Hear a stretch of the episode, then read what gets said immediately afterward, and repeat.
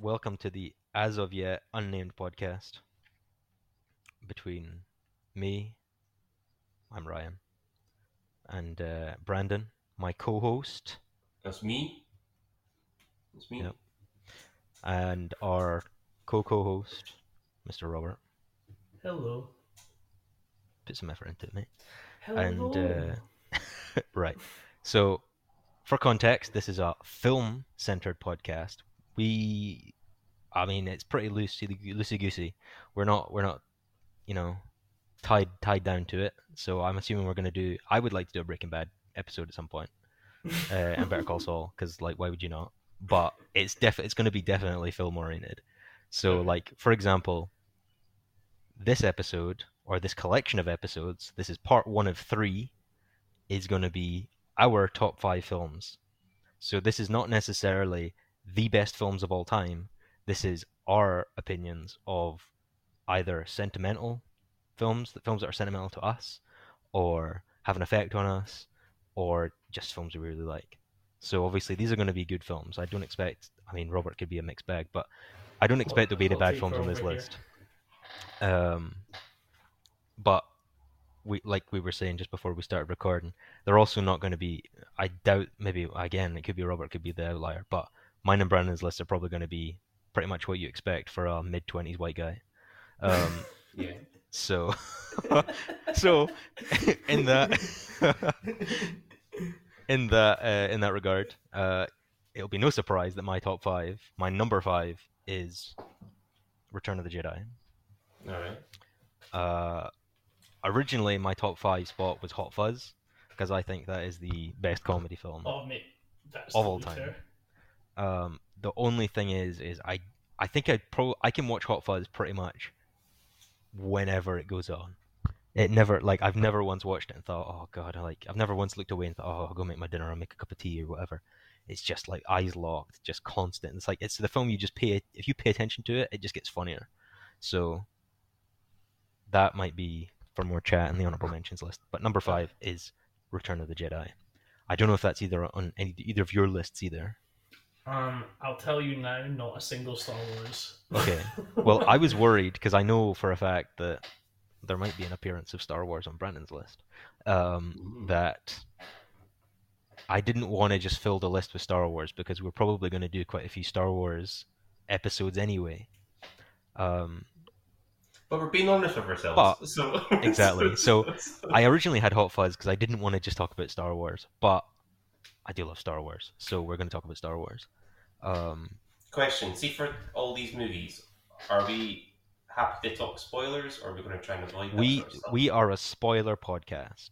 right. with there are i mean we might have clips that are non-spoilers those will be labeled as non-spoiler everything else if you hear us talk about it we will give spoiler warnings for i mean return of the jedi is like 40 years old this year so like where the Yeah, hell are you going? most, most of these But- films should be kind of most of Yeah. these films should be fine older. So. because uh, well there's been some recent films that will appear in my honorable mentions and probably part of the reason they're not in the top five is because i've only seen them so recently That's fair. Mm. um, but we'll talk about those later. Yeah, but yeah, I'm- so these these are spoiler episodes, every episode, but especially these ones. Um, anything you'd like to add, Robert? Uh, yeah, no, I was just going to say, I, I tried to do the same where it was like, you've had a good few years to watch it, and if you haven't watched it, Yeah, that's your fault. uh, yeah. I mean, our our plans are because this is the week of this is mid June, mid June. So the Flash comes out. I think the Flash came out today, actually. Oh, In the did it? UK. Yeah. Um. So we plan on having an episode up by Sunday for that.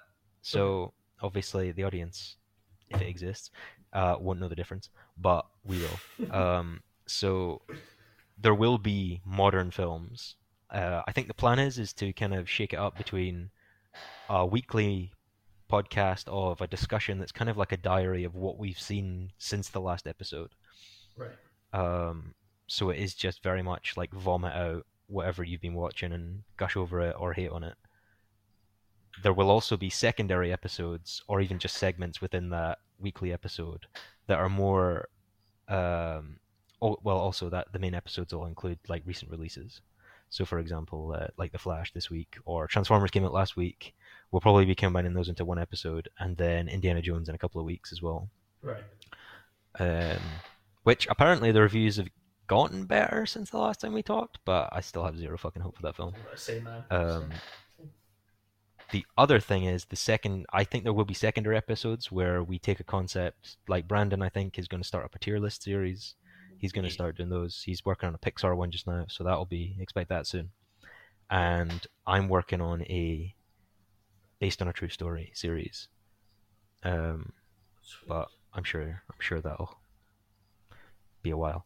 Um, but also, I think the the podcast in general will be slightly more oriented towards classic films as well as recent releases because we we haven't seen a lot of the classics. Um, I have- and I would have- like to don't- watch the Don't, don't classics. put me in your category. I've seen a lot of the classics.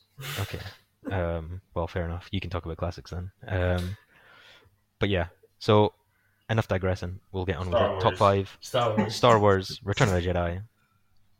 In so, my so, opinion- so, so why is it why is it your favorite? In my compared to opinion- the other ones. Especially recently, we, we we did a watch of a group watch of the despecialized editions of the original trilogy. Yeah. The Empire Strikes Back, I think, is the better film. Is probably the tightest film. I think everyone kind of knows that. But Return of the Jedi is my favorite film. It just has the right, I don't know, the, the just the vibe is just insane. Like it's just so good. Like you can't watch it and not hate it unless you're a total like I don't know, just a dickhead. Like No, I know what you mean. Like even though it's even though it's not my favorite out of the even the It's three, just great. I- it- honestly, it might even be my least favorite of the three, but that does not mean yeah, I dislike it in any way. it's Star Wars. Like It's- the fuck up. it's got Like, some of the it's got easily some of the best shit in it. You Yeah. know what I mean? Because well, that's the thing. It, it's probably got some of the best moments, like you say, but it's probably over the, as a whole probably not the best film. It's definitely not the best film, I think. Um, I mean, but yeah, it's know. just like I think it's the best just for the Ewoks. well, that's the thing, right? A lot of people complain about the It's Ewoks. the worst because The of the Ewoks. I mean, yeah. the other thing is right like we've we've all grown up for context we're all 23 24 so we've all grown up obviously way after the films the original films came out we grew up with with the prequel films but we also grew up with the original trilogy so the ewoks to us i guess well i'm speaking for myself here but maybe for both of you the ewoks have never bothered me really um I think watching it as an adult, I can see why that criticism comes about, especially the very, very end with the I think as Harrison Ford puts it, the uh, teddy bear tea party, but or the teddy bear picnic, which is pretty accurate. Um, but yeah, I think I think the Yub Nub versus the Ewok Yeah. celebration makes a big difference. Mate. So Uh, People people freaking defend Yub Nub as well, and that is the that is Y- such a hot take in banger, but it's it's not as good. It's not as good as the Yub Ewok Nub celebration. is not like end of saga freaking No, yeah, it's not, you, know, you know I mean? It's strange. It is strange. And then I guess like 15, 16 years after that, you get the prequels, and they make sense when you uh, when you take Yub Nub in context. yeah. But um, Uh, from from what I've seen, based on the Ewoks, that I think it's based on age groups, right? So I think younger people don't care, like kids. I think they love the Ewoks and stuff. well, that's why they're there, right? But then I think when you get to the teens, so for example, when I was a teen, I just I, I, when I heard about oh it was supposed to be Wookiees, I was like, okay, that's so much that's so much more cool. But then when you get to an adult, you're like, nah, the whole point is like don't underestimate your foes, you know, and it's like it's their home turf. So you're saying there's a- point, you know? There's like an uncanny valley curve of liking the Ewoks as you grow I up. think there is. I think there is. I think that, honestly, I think it's the same with Jar Jar as well. I think that's an age range kind of thing as well, depending if you grew up with I think or not. I think that depends on how much of a fan you are as well. I think you can appreciate Jar Jar more uh, knowing the behind the scenes, and especially with Adam Ahmed Best and stuff. I think a lot of sympathy for him Yeah. has kind of led to more sympathy for the character of Jar Jar. Um, Mhm. But like people my dad's generation, like I, I, my one of my old coaches used to be a big Star Wars fan, and he was just like, just did not give a shit about the prequels. Like, was Yeah. still salty like twenty odd years after. But like, um, For Yeah. hon- honestly, for me, and I know this is like hot take, but the the saving the saving expect lots of grace- those. Yes, expect the saving grace for Jar Jar Binks is when is in the Clone Wars series when he gets it going on with a princess, then for me, I was like, you when know Jar Jar gets his whole. Yeah, yeah. I was like, for me, Jar Jar's a legend. Don't know Sure. what we're talking about. Um, also, just for some more. Uh... this is going to be representative of the podcast. We're talking about Return of the Jedi, and we've gone off tangent already. So Sorry, off on sorry, a tangent sorry. already. No, no, no. I, this isn't. No, no, no. This isn't me telling you guys off for going on a tangent. This is me letting the audience know this is going to be a regular occurrence, and I'm not stopping it. Um, so, yeah. So if we do bring it back to Return of Jedi, though, I think definitely has the best scenes. I think has some of the best jokes in the series. Um, has some of the best like character, like banter as well. Music. Um, some of the best lines as well. Best music. Oh, mate, the best music in the whole series by by by a long the, shot. the Emperor's theme is actually like top 3 You're- in my well, opinion. You're missing. Well, top one is clearly Jedi's Fury. Um, is- and I yeah, appreciate- That's, yeah, that's I, I appreciate you letting me bring that up because I thought you were going to bring it up and I was going to have to cut your line.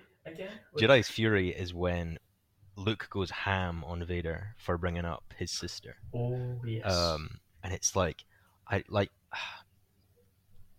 Brandon. I think just as a prelude, Brandon is a self-proclaimed emotional film watcher. Um, Um, I am. I freaking cried at WALL-E today, mate.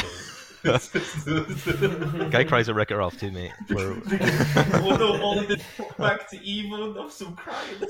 He's forgotten her. so I'm I'm probably on the road to that as well, where like in regular life, not a big crier, uh, but in terms of like film and music, like some things just like hit the spot, and that you'll see later on in the list as well. A few more examples of that, and that's probably why they're on the list, is because they do get an emotional reaction out of me, um, which I kind of hate because I'm still not kind of hate, but I, you know, there's still lingering remnants of like moody teenager phase where I don't have any feelings. Like, um, but no, I definitely do have feelings, and Jedi's Fury brings it out. Um, fantastic. Uh, I think that wraps up. Apart from the teddy bear picnic, the main arcs are like just so fantastically done. Like, Luke is just badass. You don't need an introduction to him. Like, oh, it's years after and whatever. You just instantly know as he walks in. And I've I, I've heard people the is it the Gamorrean guards? That he chokes them. He choke he force chokes the Gamorrean guards. I've heard people say that he doesn't force choke them. He just mind tricks them to think they're being force choked. Doesn't That's make a looking too into. That's looking too much into it. Like That's. I mean, I mean, fair enough. If George says it's that way, I doubt he has because he. yeah. I, I mean, where is George? But um, like, whether he actually chokes them or just makes them think they're choking, they still think they're choking. So like, I don't know. I think that's I, I like the darker look as well. I I've always liked the darker look. Um, most people do. Like surely. my own I well obviously the criticisms with this film, I guess. Like I, I think I'll talk about some criticisms first maybe and then go into just like gushing again. Um but and obviously you guys can chime in if you agree or disagree, but some criticisms, the the, the first act is well the first act the first scene, the first like set pieces, they're all great, but apart from the song, but um it doesn't luke's plan does not make sense and this is not a surprise to anyone who likes star wars. Luke's plan does not make much sense. Um, or if, even if it does make sense it's not filmed in a way that's that clear as to what he's actually planning. So i mean i'm, I'm kind of a star wars apologist. I don't look into a lot of things too much unless it's the sequels but um, yeah just to be hypocritical. But um, it doesn't make too much sense like sending in the droids first and then only just for like basically just to have r2 shoot off his lightsaber but then and, and he could've have just- Feel be the the the, the translator. yeah but like luke didn't know they were going in the sail barge to like the sarlacc i guess like it Yeah. wouldn't matter i guess i don't know like i don't know how else he would get his lightsaber out of r2 unless they were in open air because it would just hit the fucking ceiling and ping around jabba's hut or whatever Mhm. um the other thing is I guess why didn't Luke just go balls to the fucking wall and just like if he was gonna kill everyone anyway, like I guess like it's not the Jedi way to do things, but like just go get Han Solo, mate. Like just run in, run out, on you go. Having said that, the Sail Barge is really cool, uh, and is a very good Lego Star Wars level. Um, it's just it's just fun though, isn't it? That's, It's that's fun. Like like it's, Yeah. it doesn't make too much sense, but like at the end of the day, it's freaking it's it's just a spectacle to open the film as well. yeah. Um, I think the the other thing is obviously Boba Fett gets done kind of dirty. I'm okay with it. He's, I mean, I was never like, see, I guess I- still getting done dirty. yeah. I mean, I, I guess I missed the boat with like, oh, Boba Fett's like a really cool character, but like, I, I always thought like he looks cool, but he's never like my favorite or anything. Mhm. I never saw him as like this big dark mysterious man. I feel. I feel like if you Tom grew up at the Hansen. time though, all these comics and Yeah, shows maybe. and stuff Ah, kind of showing I them, guess. them off. Whereas with our sort of generation, we had Jango Fett, you know, and I didn't care about Jango Fett that much. Don't even care about So- Jango either. so, so it's like, so, so you know, he's just the he's just the headless motherfucker from the second film. Oh, yeah. So- yeah. um yeah i think so like some of the choreography i think in that like as well like the it's, it's one of those things where we like we like in general watching behind the scenes things from these films as well Mhm. um especially older films like the so like a great documentary on disney plus is light and magic which is basically the start to finish story of industrial light and magic and how they were kind of an offshoot of lucasfilm um and then kind of opened up later to do like other studios films as well but they were kind of like george lucas's little like I want to say brainchild, but he kind of abused them for a long time, so maybe not. They were the it was the brainchild of like uh, is his name Phil Tippett? I think his name's Phil Tippett and uh, Phil a few other guys. the- he made the He did the maquettes. Yeah, yeah, but he did like the the dinosaur Mm. maquettes and stuff that were stop motion for Jurassic Park and all that kind of stuff as well. So he's like a big guy in industry, but obviously he was getting his I guess we, he was getting his start here. It was kind of like ground up thing, but um, yeah. So there was a few that I can't remember. Honestly, I can't remember some of the other guys' names, but there was like kind of like there was a bunch of these young filmmakers come together and, and just made these like amazing props and obviously Oscar winning effects with the original Star Wars. Um, but just like when you watch the behind the scenes stuff, is sometimes you notice things in films that are unseeable then when you watch it again. So it's like the more like if you're just a young kid watching it and you're like, oh man, Luke's such a badass, but then now you're an old and, and you look at it and you go, man, that was a really bad kick. Like Yeah. Yeah. he, he totally missed that guy, but like, it, I mean, it is what it is. Um, but yeah, Sailbarge is great, and then it goes straight into like the best character in Star Wars, or the second best character, uh, Yoda, looking Yoda. You get a nice man. little, nice little closure on Yoda. The best, the probably the best puppet Keep in your damn cinema. shit. Keep your damn shit. Yeah, I didn't say anything. I just, I just did. Uh, yeah. This is why. Sh- sh- so yeah, you let Stuart's us not touch coming. over on this Yoda. There's a reason Stuart's not in this episode, and he will not be on Empire Strikes Back episode either. Absolutely Um, not. Absolutely not. shocking. Yoda looks ass on. Mate, the best puppet in cinema apart from Grogu. Like, Yeah, yeah. Same freaking. Same 100%. uh, Same species. um, but yeah, so like Yoda's great stuff's great. Luke, Luke is just fantastic in the whole film, and I think Luke is the highlight of this film. Whereas I think that's probably where this film falls short um, in terms of Empire, where in Empire you have two parallel storylines that are both really, really strong. Mm. um, and you have Yeah. Luke kind of on his own training to be a Jedi, and you have everyone else kind of doing their own thing uh, on Bespin and all that, and in the asteroid. I think that's what this film maybe suffers from is that the non-Luke stuff is probably weaker, or just more repetitive, because it is just them going to destroy another Death Star. Again, growing up with it as a kid, Luke stuff so good, and you're Well, yeah, I guess. get back to that. You know, you Yeah, know? yeah, yeah. Like, like But- Ewoks are fine, but I want to go back to like Vader and Luke. yeah, and like, well, speaking of Vader, Vader's great in this film as well. Um, Yeah. I know. I I think this is maybe an older generation thing as well. As some, I think some people are quite. I don't. I think a lot of people didn't want Vader to be humanized. Was the thing, Mhm. and I think this is a big thing with the prequels as well. Is that George's intentions with the films don't necessarily align with the audience's reception of the films, Mhm. um, which is why you get this divide of like, well, a lot of people don't like the prequels, and I think that's because George's vision of the George's vision of Star Wars was either always different and only came to fruition more because he had all his hands on the prequels. He was obviously more hands off with Empire and Return of the Jedi. Didn't direct them. Well, the right exactly. Um, or George in, in the intermediate period between the prequels and the the original trilogy, he had like a change of what Star Wars is to him, or just like I don't know. I, I, But- I, I think he changed. Would you not say? I don't know because like because he well- changed. Like there was no, there was no thing of like, oh, Jedi are bloody celibate Well, like okay, all well, that's not- completely added in. that's not exactly what I mean. I, I think those are different ideas that come up about the lore. I was more meaning core principles in Star Wars, like um, or like core ideas in Star Wars that aren't so much just like lore and minutia, but more like should Vader be humanized? Um, Right. Because in the first film, Vader is just the black the the bad guy in a black suit. Yeah. And there isn't much to him apart from he kills Obi Wan. You learn that he's one of Obi Wan's previous apprentices, along with Anakin, who he killed at some point.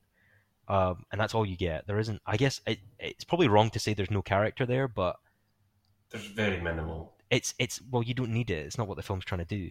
And you got Um, Tarkin anyway as well, so it's like Yeah. Um, and like Vader's just the badass. He's the strong. He's the, he's like the muscle. He's um, he's just the like the mysterious dark presence in the film, and that's all you need. Um, obviously, Empire things change. You learn he's Luke's father. Spoilers. Um, damn it. I didn't know that. shocking. Um, um, yeah, you get a lot more from Vader in that film. Um, even just like more of Vader's like kind of charisma as well. Um, obviously, I think we'll talk about that in your episode. Yeah, because like he has a few like quips as well, where it's a Yeah. bit like, oh, well, I guess they're dead He, jokes. he, and he there's- chokes out half his squad. yeah, that's the thing. Like, they, they're- it's, they play it as comedy as well. Like it's dark, but they play comedy as well, Yeah. um, which is good. I like that. Uh, but then in this one, it's very much Vader humanized as well, where he, Mhm. at the start, like towards the start of the film, or like his his portion of the start of the film, um, he is kind of that episode four and five Vader, and then by the end, he's like a totally different entity within the film. For me, the the moment that changes is when they're on. I want to call it a bridge, and like they're you know, like Luke's constantly calling them father and stuff, and obviously that's kind of annoying. Vader right. doesn't want to be called that. But then, uh, it's I think it's the line for me when he's like, um, I know what you're gonna say, uh, and if you don't Luke's say it, I'm No, gonna say I it. Luke's, Luke's pretty much saying like, you know, they're still good in you. Like you're you're you're gonna help me kill the emperor, whatever. And then Vader says, It's too late for me now. son." Yeah, Yeah, yeah, It's yeah. like like, but that's the moment it changes because it's like, Well, to be fair, it's not just the line; it's also the delivery is really well done as well. oh yeah, um. Because- James Earl Jones, man. from that, you get obviously like you do get like regret or like a sense of like, oh, he's too far down the road to stop, and it's more of a, a justifying him still being dark rather than making the sacrifice um, or making the change to be, be good again. Um, Mhm. which obviously he eventually does. But that's Spoiler again. that's that's the best. That's for me. That that's what I love about this film is that Luke's uh, the one trying to bring him back. He's the one not giving up. Which, like well, everyone, everyone listening and everyone talking, uh, remember No. that for uh, episode eight. Luke, uh, Luke was being told point blank by Space Hitler, "I'm an, I'm bad and I'm not being good," yeah. and he was like, "Nah, I, I still see the good." Luke's literally getting electrocuted to death, and he's still not giving up. you know, he literally Yeah. throws away his lightsaber and says, Well, be, mate, like best, but I think I think it's such a great moment as well, where you could have you could like you could quite easily, and I think this was in George's head as well, is you could quite easily have Luke take Vader's place and mm-hmm. have like another Empire Strikes Back ending. You could have Luke just Leia be the outright kill Vader. kind of thing, you know? Yeah, but you you could also have him just kill Vader, and then it would be or kill the Emperor, and it would just be over. But yeah. because that's the thing is right, if you're doing the hero's journey, the whole point is uh, the hero gets to the end of his quest and he kills the dragon, sort of thing. yeah, yeah. That well, obviously that's what they set up in the in the fourth and fifth films, but he never kills Vader and he never kills the Emperor. Um, Yeah. But yeah, so I think this is part of the thing where maybe George's idea of Star Wars doesn't gel with the audience's idea is that there are some people like I know I think my dad is kind of in this category as well where he prefers the Vader from episode 4 that's just force choking the fuck out of uh, Empire officials or whatever. Mhm. Um and he doesn't really want a humanized Vader. He just wants a bad guy. yeah. Um, not to say that my dad, obviously, Return of the Jedi, I think is probably still my dad's favorite film, but just in general, not even out of Star Wars. Um, but I think there is still that maybe that there is an audience that didn't just wanted a bad guy. Yeah. Um, They just wanted like a bad guy to be a bad guy. Yeah, I think not in- someone you can. I think in the Star Wars fandom, that's that's not the case. I think everyone who's in like a fan of Star Wars today, I would say, is probably Mm. of the mind that the Vader stuff's good. Yeah. Well, yeah. Um, but I think so. My point, I think my point for this was is going into the prequels is that this is why you get the Anakin Skywalker story in the prequels, and this is why you get him as a tragic character because he's trying to set up the humanity that you see in Episode Six. The problem is, I think there was lingering, maybe people from the original trilogy who didn't quite like that in the sixth film, Right. as well as it's so much t- space in between and like Hayden Christensen like we I like we we're quite fond of the prequels obviously in different capacities but in general at Mhm. least episode 3 Hayden Christensen um the problem is Hayden's a bit of a dweeb and that's not his fault that's like that's on Would- George What do you um, mean? Sorry. he's not Vader is he he's not he's never menacing really in the way that Right. Vader was uh, like An- like Anakin. Anakin, Like yeah. Right. Right. Right. Anakin is never. I mean, there's glimpses of it, but in terms of a character, you never get him uh, really embodying Vader in any real way until the very, very end. There, and there's then, like it's very few scenes. Like Yeah. the Tusken Raider scene, I think is done pretty well, but that's Yeah. like one scene. well, that's what my mind went to Yeah. as well. Yeah, I, I Um, think I think if you compare it to Clone Wars, you see a massive difference because I feel like that Anakin you totally can see being Vader, Sure. whereas I still but, think you know I- I think I'd. I think I'd even take more of it to be honest than what Clone. Wars gives. But um, yeah, I, I it's still hard to kind of reconcile that Anakin and Vader are one when you just watch the films. Um, even though you know the names are the same and that they have to be the same because that's Padme and Anakin's child, children. Um, it's still a bit hard to kind of click together in my head that oh yeah, Hayden Christensen is a young Vader. Um, but I mean, okay. So is there anything else? Like I'm, I would, maybe I would keep talking about Return of the Jedi, but we've been talking for about a half hour. Um, I mean- final thoughts. Final thoughts on on Okay. Return of the Jedi. Final thoughts. I'll, I'll start with mine then, and then you guys can chime in as well. Um, Alright. My final thoughts are the despecialized edition and the special edition, the new version, the Blu-ray version or whatever version that's latest. Um, I don't think. I think in every other film, I think in Empire Strikes Back, the despecialized is clearly the winner. I think, in, even though those are the most same, the most similar between the two. And Episode Four, I think, is a much better film without the new special effects. Um, episode Six, I think, is different. Episode Six, I think, if you combined like the best parts of both versions, you would have the best version of Return of the Jedi. I don't think there's a specific version of Return of the Jedi that exists that is the best version of the film, because the special edition suffers from the horrible CGI song at the start of the film in Jedi and J- Jabba's Hut Palace, where it's just in your face, obnoxious, and it just doesn't look good and it doesn't hold up. And I mean, it might have been okay in the 90s or 2003, whenever the hell they did it. It doesn't look good now, and it, it shows, and it's bad. And even like the Sebulba, I, can't remember exactly what their race is called, but Dugs. Dug's. He he walks through this the cantina and it, it I mean it looks fine for like 2000 standards, but it doesn't fit with the the aesthetic of the old films. Um, yeah. so things like that. mean. Yeah. And obviously, episode four I think suffers the worst from those type of things, especially uh, Tatooine. But episode six, I think like so that if you combine the start of the despecialized edition, the original cut, the the first half of that film is probably the best version. Mhm. And then keep the song at the end. But if you keep the song from the specialized edition, you get the you get the benefit of that being a bit better as well. So I think it's a shame that uh, at least in the other cases you have the option of. I mean, I guess someone's maybe made an edit where you combine the best parts, but that could also just be my opinion that those are the best parts. Mm. Yeah. Um, but yeah, to summarize, uh, I think Return of the Jedi is probably my is definitely my favorite Star Wars film. I don't think it's the best Star Wars film. I think Empire probably is. Uh, it's the most intelligent. I think Empire as well.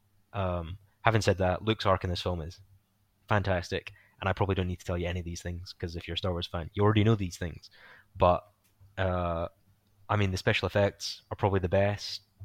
I mean, they're already great in all three films, but I think there is a step up from Empire. Um, Except some of the background Empire. trolls for me. There's In some Empire, background sorry. that look. I meant I meant there's a step up in Empire from episode Oh, four, and then Yeah. that that tra- that carries over into episode six. But Mhm. Uh, yeah, I think the only one for me in a modern sense where I'm like is a bit eh, is probably the speeder bike chase. Looks a bit the green screen on that doesn't look great. Um, but apart for that, I think I think the stop motion. I have, I have a real uh, I really like stop motion in films. Um, even like in the Star Wars sense of it's like the walkers and like the AT-ATs and ATSTs. I really like the way they feel, the way they move in stop motion as well. Even though it probably looks a bit dated now, but I like I like the dated look. Um, but yeah, for me, just the best vibe in Star Wars. It's one of those ones where Empire's Empire's great, but it's a bit of a downer, where I can watch the film and appreciate it every time I watch it. But it's probably the Star Wars film I watch the least out of the original trilogy, definitely. Um, and and Return of the Jedi is probably the one I watch most, just because I, I, I it's just a good time. Like you get the fulfillment of all these characters. Um, you get the trio back together for a little bit. Lando's great, obviously. Can't, well, we've been talking a half hour about Return of the Jedi, and you haven't even mentioned Nien Nunb, mate. Oh, I, I was saving it. Don't worry, mate. I was, Yeah. I was saving it. So, yeah. So my thoughts, absolute ten out of ten, banging film. I get the criticism, doesn't bother me. Um, Endor is like probably one of my favorite favorite planets in the Star Wars universe, especially from like Battlefront games. Like Endor seems to get a lot of playtime and stuff like that, and I have no problem with that. It's, like the ships, all the additions, great. I love Vader's arc. Um, I love it in the context. I like it in the context of what it originally was, without any of the Anakin stuff from the prequels, and I like it in terms of the whole Chosen One arc as well. Um, Mm. so, yeah, that, that that's. I mean, I, I reckon we're gonna do a Star Wars series where we go through every episode anyway. So, expect like if we're talking about a half hour, I was I can't lie. I was, gonna, I was worried that this list was going to be too short and we were going to have to add in films. We're already halfway through, and I've only been through one film. So- Either this is going to be edited or uh, it's going to be a long episode. So sorry, but um, yeah. So closing remarks. Expect a Return of the Jedi episode at some point, but I just freaking love Return of the Jedi. Yeah, man. Uh, fair enough. Fair enough. Any any final thoughts from you guys on Return of the Jedi? Any from Robert? I'll let you go first if you. I Is it your favorite one as well, Robert? Did no you say that? No. no it in in the in the trilogy. I think four would be my favorite. So oh, so we have we have a difference of opinion between the three of us. F- Yeah. Four is quite like bloody flawless, though, in my opinion. Like four is like actually a perfect film. It's not my favorite, but it's it is like a I think- perfect film. I think you're right. I think the only thing is is that because I always grew up with the films as like a collective, yeah, I'm always looking forward to the other films more than I am. yeah. Like in episode four? Like yeah, yeah, it's chapter one, but like that's the thing. It's like the fight. None of the fights look as good. Even though I'm, I'm I actually don't have a problem with the fight in uh, uh, episode four either. A lot Yeah, of people yeah, do, yeah. but I actually don't mind the kind of stunted old man, old man fight. Um, but I think everything just kind of because I know what's coming. I'm always like looking forward to that more than I am watching this one. So I think that's probably why four is not my top one, is because I'm just looking forward to the other two Mhm. because the iconic moments for me come from six. Yeah. So, um, yeah. So yours is four, Rob Brandon's is five, and mine's is six. Indeed. Oh mate, couldn't write it better if we could if we tried. Um, To be to to be honest though, I feel like every movie that we watch or like trilogy or something, we all come out with a completely different point of view. well, I I think that's probably part of the the reason we're doing this, right? Is that we talk about these things anyway, and we just want to record it and put it out Yeah. there. This is for this is this because I I Brandon has a, has a, an Excel sheet that he's had for a few years, which he lost but then found again. But um, it he basically just kept a catalog of all the films he'd seen at the cinema and a, a short either summary or grading of what he thought about it. This is basically our extension of that, Yeah. where we're talking about films that we've seen recently and we're just having a blast talking about them, uh, gushing over them or slating them. So this is kind of it's kind of like a it's, it's kind of a diary, right, between the three of us. Uh, we're also going to have guests on, and they're going to talk about their favorite films. But this is, yeah, I, I don't know what else to say apart from that. But um, I was I did have a point. this bit might have to be edited. what were you saying, Brandon? Jog my memory. Just, just finishing points on Robert's end. So you were saying Yeah, no, you're saying I- four's your favourite, but yeah, no. Oh I- yeah, yeah. So I think part of the reason we're doing this is because we do disagree on things, and we talk about disagreements anyway. And I think Yeah. some of them are pretty entertaining, so y- we may as well record them. Um, No, that's fair. and it's also I think it's nice to have a bit of variety as well, um, because we know well, Robert obviously has a well obvious to us, but not to you maybe, uh, has a, a reputation for having some wild takes about films and media. um, which don't have, I mean we have have them though. Like for example, I think Lord of the Rings is the most overrated trilogy ever, but like that's like Oh, a massive bro. hot take in some people's Oh, eyes. So, so, Yeah, you man. know, so I think I Hobbit's don't- better. I Do you don't think like Ray? Lord of the Rings. He thinks Lord of the Rings. Oh is yeah, yeah. over- Like I guess I guess we all have hot takes then. Uh, Everyone has naturally, as Like, you would expect. Like But Robert just seems to have more. If gravitate towards them. Yeah, But but but but but to defend myself, or just I has no feel- fear, but to I have no what sorry. or you just have no fear about bringing them up where someone else would. Yeah, no, I have no fear. But I think I think as well. I think nine times out of ten, I do always have a like a decent argument for my point Well, of view. That's well. I hope you do because it's going to be recorded now, and I'm going to be trying to weed it out if you don't. no, Um, that's fair. Well, Brendan can back me up. yeah, yeah. No, but part yeah. So part of that reason as well is, is I think some of us have some interesting takes, and we all have. A lot of the time, we will be agreeing on maybe broad strokes, but we do agree on, and sometimes we don't even agree on broad strokes. But uh, like we have a sequel apologist among us, not not this three, but in our friend group. So we'll have him on at some point. I think we're going to do a se- We'll do a sequel episode, and he'll be on. Uh, watch that. because, Watch watch that be the lowest views. Um, nah, nah, I reckon it'll be the opposite. Like, I reckon it'll be the most, but it'll be the worst to hate episode to film. It'll be the worst episode to film, mate. I'm, I, that's gonna be a rough couple hours if you're watching High Dignan. Um, um, so yeah, um, yeah. So I think I think that's part of the justification for it as well is that three of us really like films. We like talking about films, and we have different opinions on things. Um, so hopefully you get that from these three first three episodes, and if not, hopefully we keep this going, and you will get it from something else. Because I'd I'd rather not make this an echo chamber of oh I love this film and oh yeah I love this film too. I and that's fine, but even if we love a film, we're still gonna try and pick it apart. Um, but the, these weekly ones will be more discussion based, I reckon, and then I think there will be secondary episodes where maybe one of us takes the reins on something we, we're passionate about in film, and uh, it'll be more of an analysis or um, like a tier list or something with a bit more production, a bit more um, scripted kind of nature to it, rather than just the discussion. Yeah. But these are these weekly ones will just be informal, just like uh, just us chatting shit about films and you getting angry because we don't know what we're talking about. Um, which is what I hope the reaction is. Anyway, it's been ten minutes since I said let's talking about let's stop talking about Return of Jedi. So let's stop talking about Return of Jedi okay. and let's go to number four, which could easily, I think, any of these could easily be number one. The the top five is a very difficult list for me to make. Brandon already had his ready when I suggest when he suggested let's do a top five. I had mine done last night, and I had like a week to think about it, and stressed about missing out a film, whatever. So my honorable my honorable mentions list is probably about twenty or thirty long. So it will just be rapid fire at that point. Um, anyway, number four is going to be. I, I I don't want to say it, but it's probably won't make much sense when you when you see what else is on the list. But I think it's probably the best animated film ever made. Um, is The Prince of Egypt Mm. Oh mate, do you know what? On your list? No, it's not. It's not on my list. Shocking. But I hundred percent stand by that. That could possibly be like one of the best animated films.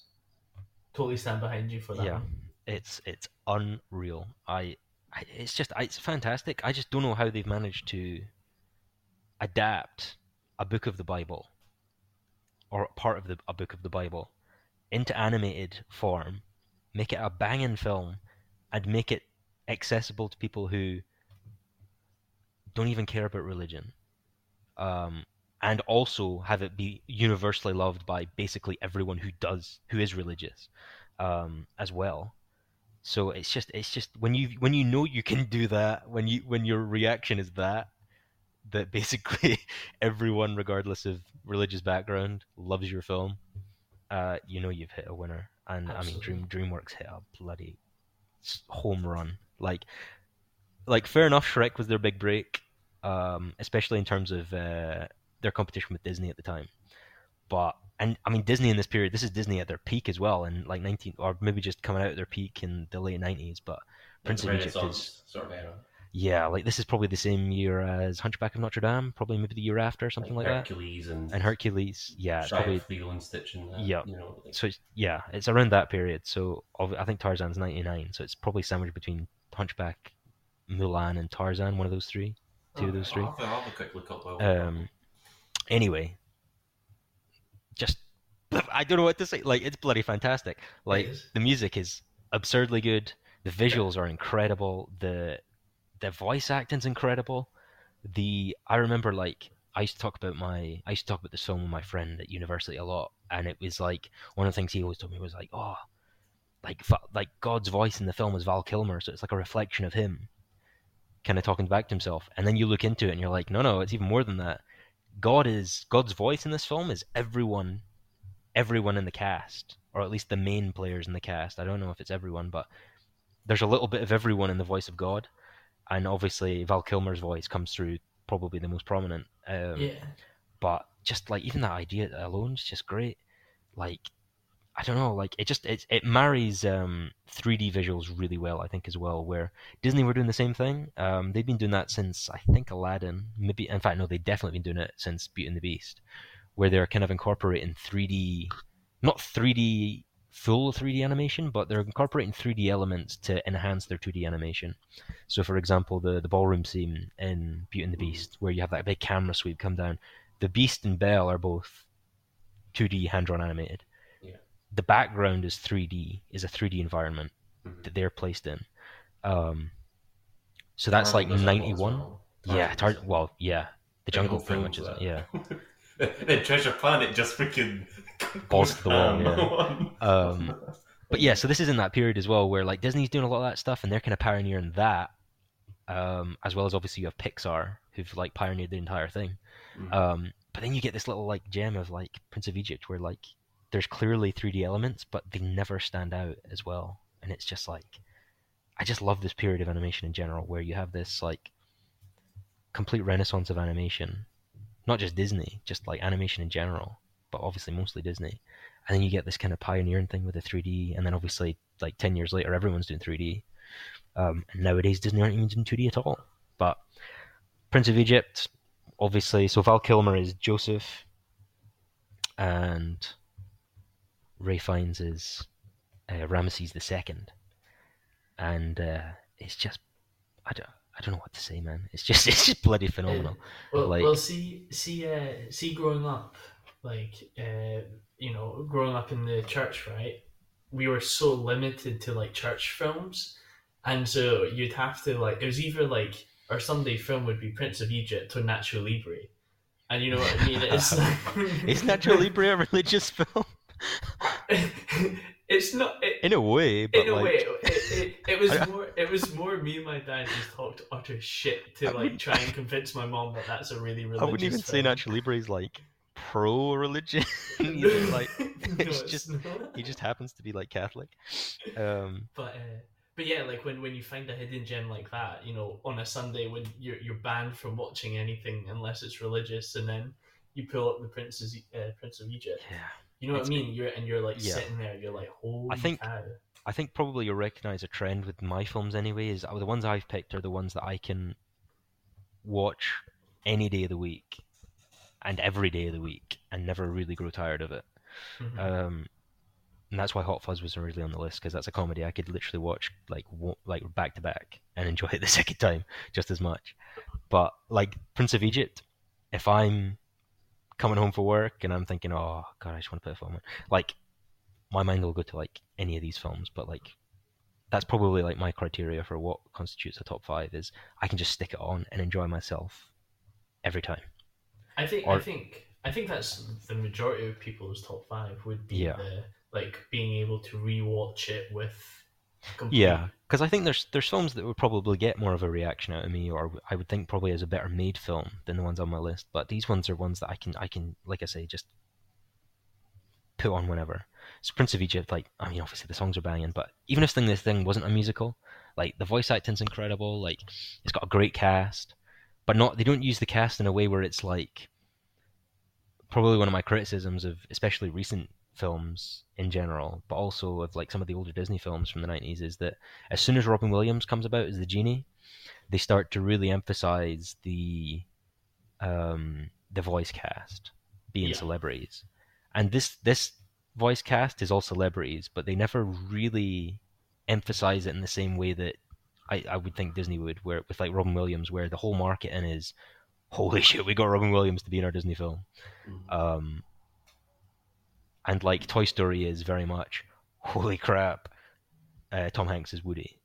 Um, it- this one is is is different because like Val Kilmer, Ralph Fiennes, um, who's the who's Seti the first again? Who's the dad? Robert, do you remember? I could not tell Or could we get you to fact check, Brandon? I, I'll, Stay. Uh, yes, Patrick Stewart. Patrick Stewart, that's it. So and it's like Sandra The Bullock's cast um, is the his cast is freaking stacked. Yeah. I'm looking at this. yeah, it's man, freaking it's insane. and uh, what's his name? Jeff Goldblum is Jeff the Goldblum, yep. And Danny it's, Glover. It's, it's it's stacked, but you never once like the only one you really click with, I think, is uh, what you call him, Jeff Goldblum. As you go, oh crap, that's Jeff Goldblum. But they never make it like, oh, he's Jeff Goldblum. It's Yeah. just like they're just telling a great story in a great way, in a really mature way. Um, but yeah, I just I don't know. I honestly don't know why they picked the Book of Exodus to adapt, but I, I think I, mean, have a it good worked idea. out. Like, I've not even seen the film, but I think I have a good idea. So, Well, I think the thing is, is you're kind of asking for trouble though, because the, I mean, this is not going to get political or religiously yeah, political, get into that. yeah. but like a lot of media when they're outside, made by a non-religious organization, and they're adapting some sort of religious media, tend to upset the people that they've adapted, or they Mhm. tend to upset the group of people they're representing. yeah. Um, I don't think I've ever heard anyone get angry at this. like, I, I, I reckon. I reckon. So, it's DreamWorks' first film, right? As an animation. Uh, is it? I believe so. I mean, if it Yeah. is, mate, Yeah, they came pretty sure it was. So, so I reckon they were just like, right, let's just tell a story most people know and just get attraction for that, and then cast some stacked actor, actors to then help get first attracted to our first film, Yeah, kind of thing, just to help boost it. I think it's as simple as that. I don't think. I don't think. I there's- think the other thing is as well is this film has obviously I think it did I think it did all right when it came out. I don't think it was like a smash hit, but it did quite well. I think. How do you look? Um, it's never been. I think it's it's. I don't think it's. I wouldn't say it was a cult film, but it's definitely garnered more respect as it went on. I think, um, especially because they had a they had a theater show recently. I think as well. I don't know if that's I don't know if that got cancelled, but apparently that wasn't as good. But anyway, Prince of Egypt just fantastic. I don't know if. Uh, Obviously, if there's anything you want to touch on, Robert, specific scenes that you really like in the film, or So I think I, th- I think for me, my favorite scene from uh, the whole film is when he. Uh, I I can't I can't remember exactly like how it sets up, but I just remember he's like he he's he's dreaming, or it's like or it's like God sent him a vision or, or something, and he like he wakes up and it's and it's him like running through the pillars, and he's seeing like his you know his his dad in quotes like the is You know, his- the his- the paintings on the wall coming? yeah life? yeah the Yeah. paintings all- and I just remember like hieroglyphs. Yeah yeah yeah and it's like they're dropping the kids and you know he's Yep. like he's Well, super chilling dark, and- eh? oh it's it's so dark and I remember being like what the heck but it's it's always the one scene when I think of Prince of Egypt that I like I go to immediately and there's tons of other scenes like see the scene with the burning bush Yeah, that's inc- it's just incredible, isn't it? it's absolutely gorgeous or like or like when when he finally finds the uh the the little like group of villagers a- after like so many days of traveling in the sand, and then they're like dancing about with them, and he's got his, you know, he's like becoming one with. that's Like, a banging song. I think the problem is they're all banging songs, but that's a banging song as well. That is a banging song, but it's like every scene, it's like one after another. It's just like top tier. Or like when you when you see when you first see them as old guys and they're like running, not old guys, uh, as like young men and they're like on their carriage carriages Yeah. storming through Egypt. You're like, oh, gorgeous. And uh, I think we have a. Do we have a Sphinx losing the beard gag in this film? Do we? Or is that that Sphinx Aladdin? the Uh, they- that's definitely in Aladdin, but I don't know. Did they do the the Sphinx losing the nose or something this this uh, in this film? Oh, I think they do. Uh, the, Yeah. Is it not? Is it not the dad loses his nose? Is that going to the- become a feature? With all the films they do that that same fucking joke in with the Sphinx losing the beard and nose. Yeah, I Um, believe so. But yeah, and I think my favorite song is probably um, is it "Let My People Go"? Uh, That that's the main lyric, but is that what it's called? that is that's a, a solid song. It's just fantastic, and the visuals in that song are great as well with the the, the color, the the red and the blue and stuff. It's just hmm it's, it's it's fantastic, and even you get I like the duo the the not magicians. They're magicians in real life, but like the Uh, the the two the two like yeah the yeah, yeah the ones who like to make the staffs into snake. But that's um, Steve Martin and Martin Short, Yeah, and they're great in that, and they have a great song as well. Um, Through Heaven's Eyes. That's, such. that is that Oh, that is yeah. a great song. But yeah, uh, I mean the score as well. I think the score is Hans Zimmer as well, right? Um, I'll just quickly. which makes sense because it's fantastic. Um, but yeah, I, I don't know. I don't actually know what else to say about Prince of Egypt. I, I could do I could do a video, a separate video on all of these films, but um, I haven't seen. This is probably the one I haven't seen in the longest time out of the list. It is Hans Zimmer. It is, Yeah, it Honestly, like probably just like cinematically, just like probably one of the most flawless films I've ever watched. I literally couldn't. I couldn't find. I'd be hard pressed to find faults with it if I even tried. Um, it's just a good time, mate, and it just gets a pretty big reaction out of me towards the end as well. Um, speaking of, It's one, it's, one, it's one I'm gonna Well, have to watch. It is, yeah, I guess another part to- why we're doing this as well is that we've all obviously seen different films. We've all grown up differently and watched different films, or different films have meant different things to us. So it's interesting that I think part of their interest for me doing this uh, will be one seeing films I haven't seen and talking about those, especially ones with a reputation for being really good, like classics. But also, like Brandon says, so me and Robert have obviously grown up with this film and have really high respect for it. Brandon hasn't seen it, hasn't seen, mu- haven't doesn't know anything about it. It, So like, I think it'll be interesting discussion as well, where you can kind of see our like nostalgic point of view of we love this film and we've always loved this film versus his I have no clue and then just going into it fresh, and then yeah, I think that'll be an interesting thing as well. So like like so like we go in watching each other's top five. Well, not even necessarily top. I mean, top five, sure, you know, but like and just go beyond that, just films in general, like um. Ah, Because there, there are some films that I probably should have watched by now that I haven't, especially since we're starting a film podcast. Uh, you'll probably be very disappointed in some of the films we haven't seen. Um, but that's the point. But that's the Yeah. that's the point though, as you're saying Yeah. at the start. Like it's more of a journal where it's like right. So, For example, like Brandon hasn't seen Mary Tarantino's films, which some people would say if you're starting a film podcast, that's like Oh, 101. That's your basic films The to watch, yeah. But like that's the thing. It'll be interesting because me and Robert like really like Tarantino films, and a lot of other friends do as well. So and Brandon is kind of new to these films, uh, or at least new to watching them in like one big go. So, uh, with that said, Yeah. number three. Um, Interstellar.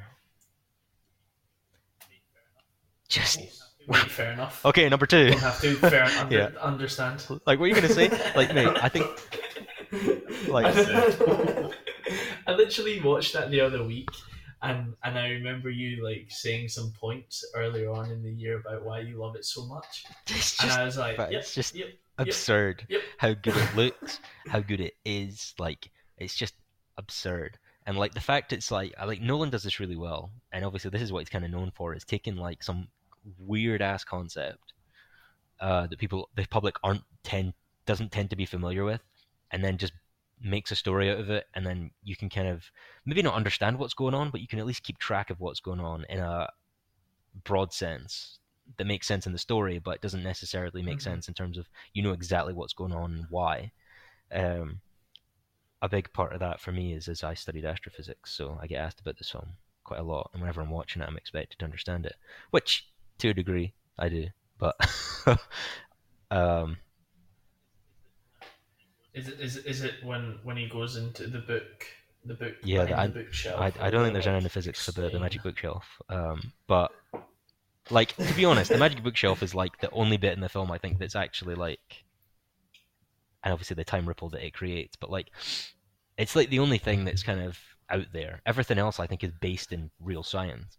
Um, because I remember watching videos of them Yeah. having like a proper like consultant on hand or multiple consultants on hand for like the physics and can this actually happen and what are the calculations and all that. And it's like if I was making a film or if I was trying to write something, like that's the kind of things I would be looking at. And that's the things I kind of respect is um, actually trying to make something cohesive with reality in terms of you can tell a great story, but also have it be.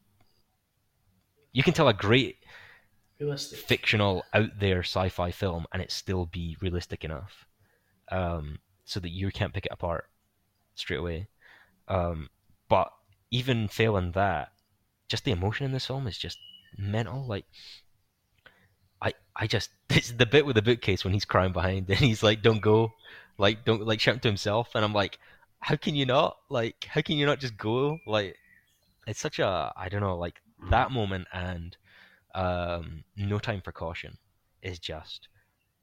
I think I don't know if it's the scene. I think it might be the music, but obviously with the scene works even better. But the Yeah. score in this film is just again Hans Zimmer. What are you gonna say? Like that hasn't already been said. But No Time for Yeah, Caution yeah. is probably the single piece of music that I'm aware of that I can listen to, and it'll just set me off. Like I, I don't even know why. I can't. I don't even think it's that. Like I wouldn't even say it's the most emotional piece of music I've ever heard, but it just it does something to me, and I don't understand it, and I love it. Um, but that that scene with the the doc docking uh, when obviously when Matt Damon's character just blows himself the fuck up, um, and then the the in the, the spaceship is just spinning, and then they have to match the velocity, and it's just the music swells, and it's like, jeez, it's just it's just incredible. It's like where you, where else are you gonna get that? Like that just doesn't exist. We watched it. We watched it not long ago, like that scene, and we are saying like if you take the music out, like it, it, it changes the vibe like by t- and I don't know you can say about any music piece in any film, but like I think you're right. Like the, the music makes the scene. Yeah. You know, hundred percent. It colors it. Yeah. I don't I don't want to get snobby, but like the music is not what you would expect for a tension like a scene of tension like that. Um it's just I don't know like I don't, I don't know how else to describe it. I think my probably my only lull in this film is the when they reach Matt Damon's character's planet. It starts to lull a little bit for me there. And on first watch, because I was pretty late to this film, um, watching it, but I remember being a bit like, oh yeah, I kind of expected Matt Damon to be a bad guy. I was just kind of waiting for it to happen, but um, I think part of the reason he cast Matt Damon is probably so you wouldn't expect it. You know, like you expect him to be like a good character because he usually is some sort of protagonist. He's never usually the bad guy. Yeah. Um, so I think that's part of the reason maybe why he is that character is that you expect him not to be the bad character. But um, I don't. I'm not the biggest fan of that. Like it makes sense, and I, I like it, and I like what it sets up and all that, and it raises the stakes. But it's probably the biggest lull in the film that part for me. But I think Michael Caine's amazing. Um, even Topher Grace, bloody Venom himself, bloody what's his Oh, name. Eddie Brock. Yeah, man. He's He's great. Well, he. I think he's such an underrated actor as well. Like everything he's in, he's except for I think he's getting a bit of he's getting a bit of the respect now, right? He's he's been in a few things recently. He was in was he in Black Mirror and stuff like that as well. yeah, yeah, yeah. Yeah, he's I think he's getting his piece now. I think maybe I don't know if it was Eddie Brock that set him off on the wrong foot a little bit, or if it was just uh, he took a break. I don't know. I'm not that familiar, but because he was in was he in BlacKkKlansman as well? Yeah, he was. He was the Yeah, like the the leader. The leader. Yeah, yeah, yeah, he was really great in that as well, actually. Um, but yeah, I. I mean, you guys can. You want you want anything to add to Interstellar? I mean, I'm assuming Nolan's probably on one of your lists.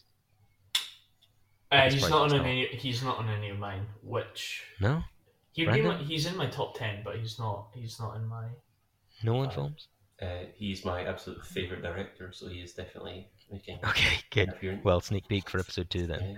Um, Um, no, my, my thought on Interstellar is that I, I've had a bit of a weird build up with it because when it first came out, I heard a review, and uh, it must have been a hot take because the review was saying it was pretty average for a Nolan film, so I just never really bothered uh, until the year of 2021. and then, you know, because I, I We have actually- pestered all the thing. Sorry, That's- that's pretty similar. Pretty similar beginnings to me actually with the film as well. I remember.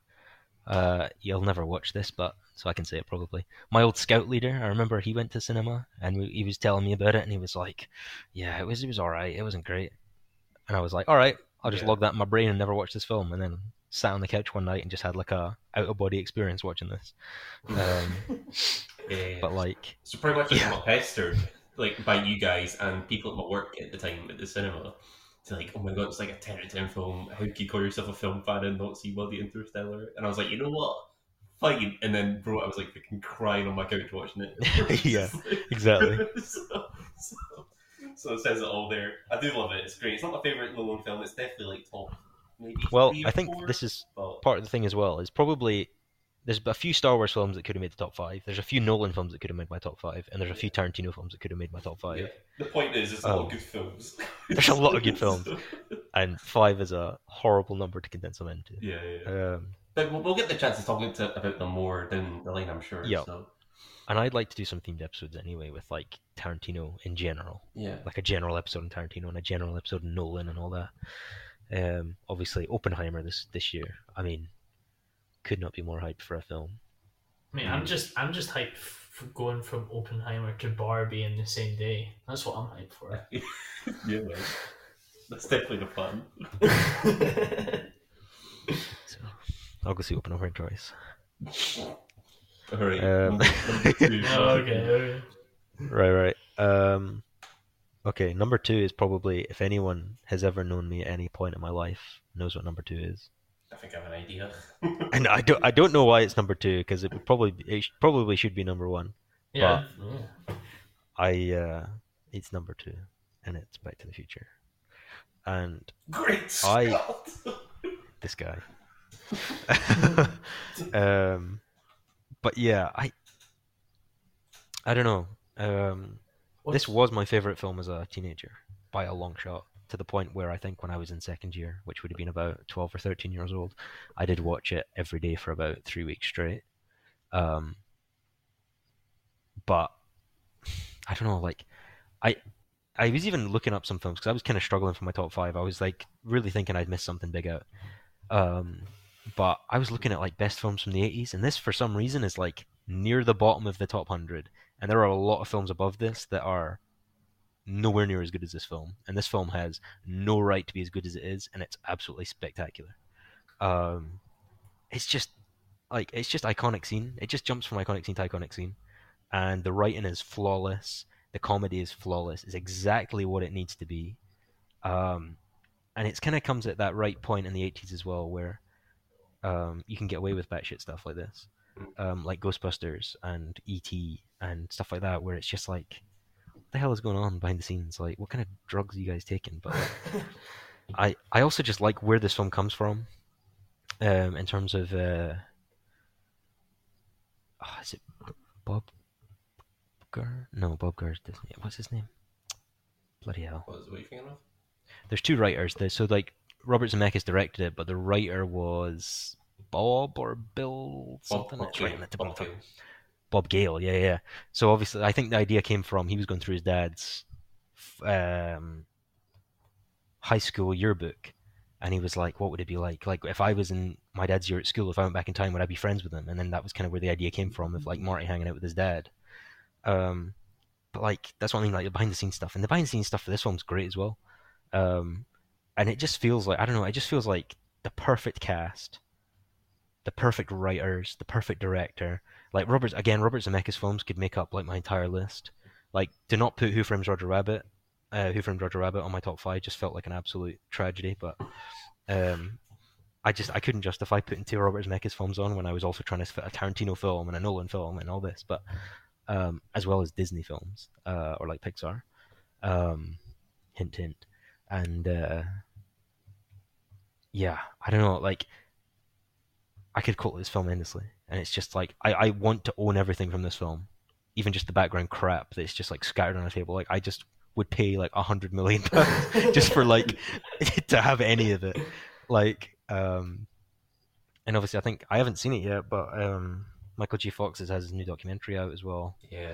and obviously he's like this is him at his peak because obviously he didn't have much of a choice in where to go from there. But um, and uh, like I mean, when I say like Star Wars, Return of the Jedi, that's my favorite of the three. But I could, again, it could just be the three as a collective. This is kind of the same where I just love all three films so much. It could be all three films into one, and these ones kind of fit, I guess, because they they extend right on from each other. But um, it yeah, I like two. I always loved two and three, and trying to pick my favorite just felt like again awful. But then on a recent rewatch, just one just knocks it out of the absolute park. Like Yeah. could not be better. Yeah, we did a recent Um, rewatch, and in my opinion, I think one is one of those films you could describe as a perfect film. Like there's like there might be flaws, but like it's just it's just it's it's like you said, it's just enjoyable start to finish. You know, you can just have a laugh from it. Yeah, But it's also not just a joke; it's like actually good as well.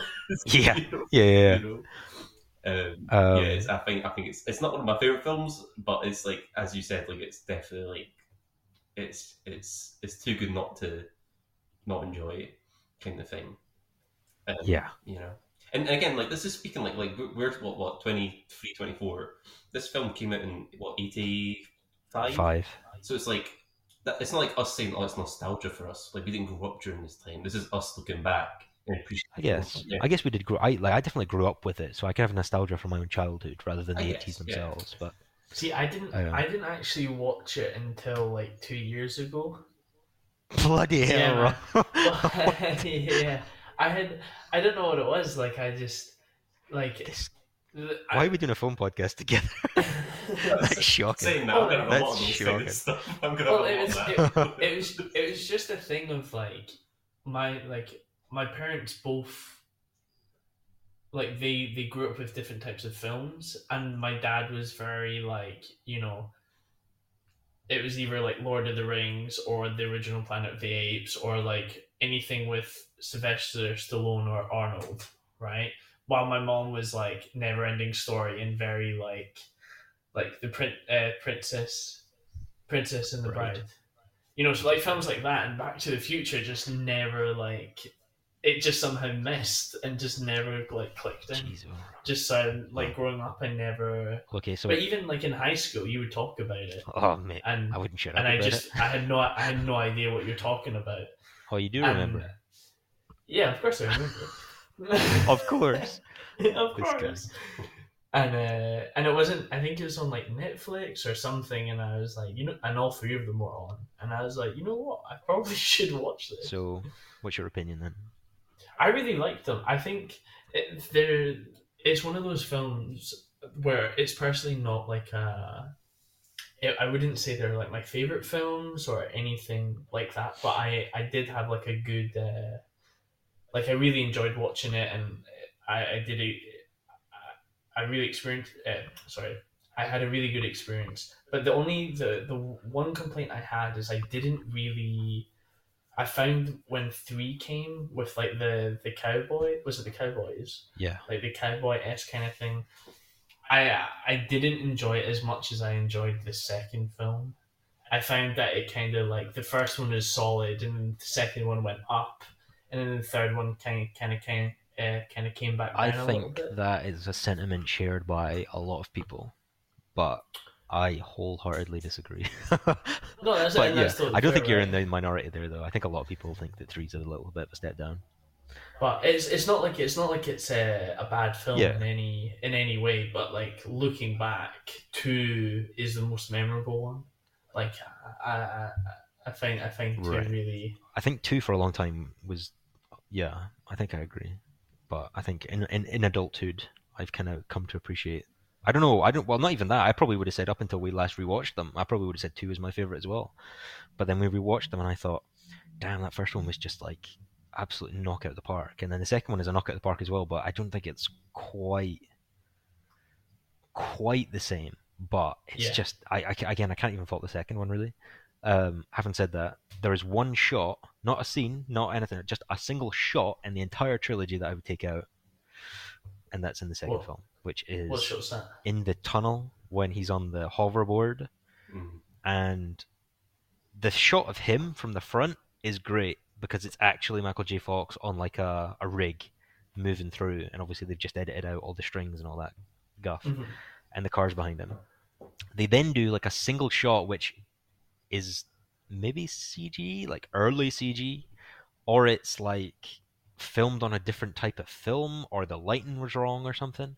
But it goes to like a profile shot of just his legs, and it's him like skating on the ground, like putting his feet on the ground to like push the hoverboard forward.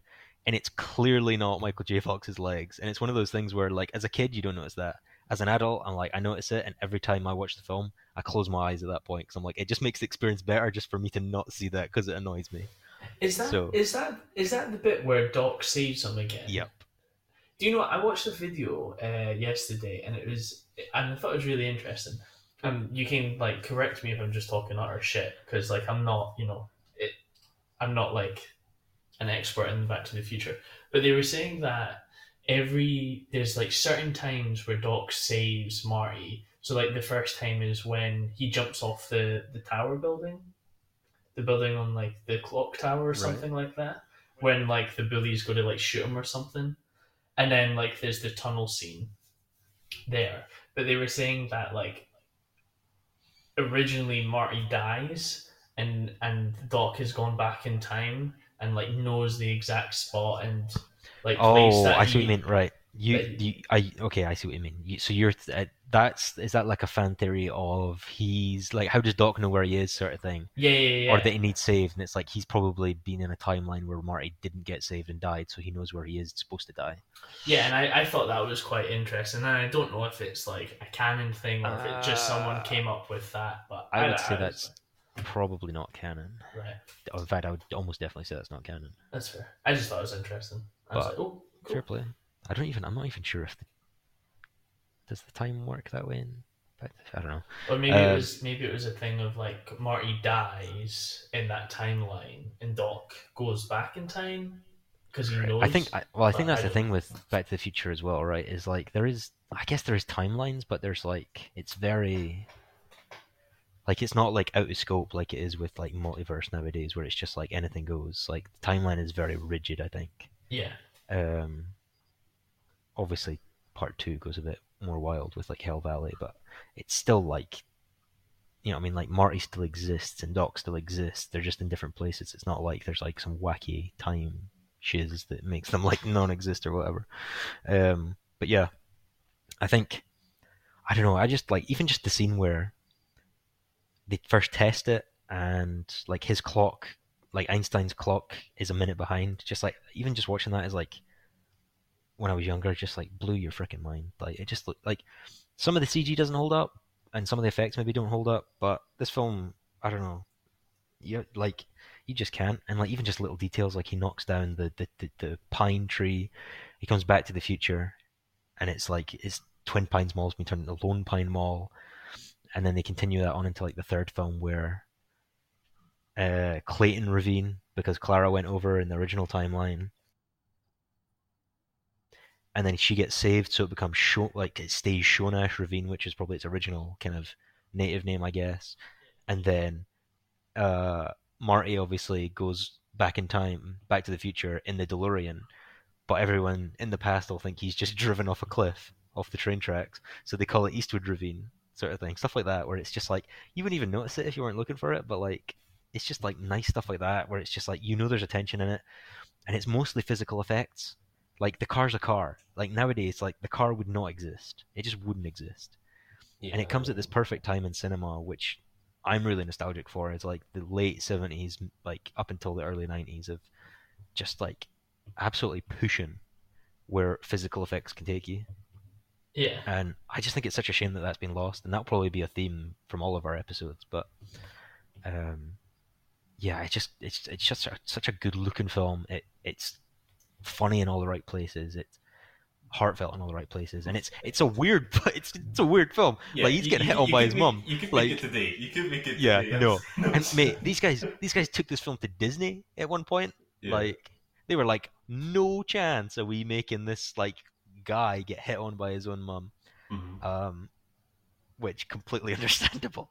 Yeah. But it's that's the thing, right? In any other film, that would be so weird, so weird. And even in this film, I guess is when you grow up, it is a little strange. But like, you never once go like, oh, like, or like not not when you're not supposed to, sort of thing. Yeah. They never play it in like a weird way. Like whenever you do go, oh, it's because the character is also going, oh. It's, it's because Um, the tone's been set as like right. Yeah. You're not taking this film absolutely seriously. You know, it's supposed to be a joke. You know what I mean? It's not like Yeah. like don't deep it. even- You know. Just like little like things like people in the 50s had like their name written on their underwear. I don't know why that was, but they did. And like she takes that as like his name's Calvin Klein. It's not like he said and made up a name, Calvin Klein. She read his Or underwear and it's like such a nice little detail. You were talking about the tab joke the other day as well. Oh yeah, that's probably my that. favorite joke in the film. Like some of my favorite exchanges in the film are like just little like background things where it's like, um, where like the the the, the black um, like assistant in the cafe. Obviously, he goes on to become mayor, but in the fifties, obviously the civil rights movement and all that kind of stuff hasn't followed through and happened yet. So there's still obviously like segregation and uh, Yeah. uh, not so positive view, to put it in a very light manner. Um, and so like he's like sweeping the floor, and he's like, "One day I'm gonna clean up this town and whatever." And he's like, "Good, you can start by sweeping the floor." And it's just like just little things like that that aren't even like the focus. And like the like when he walks into the bar, and obviously, um, in the UK, I obviously I didn't get this joke as a kid because like we didn't have Tab in the UK. That's a US drink. I think it's like a pink can it came in.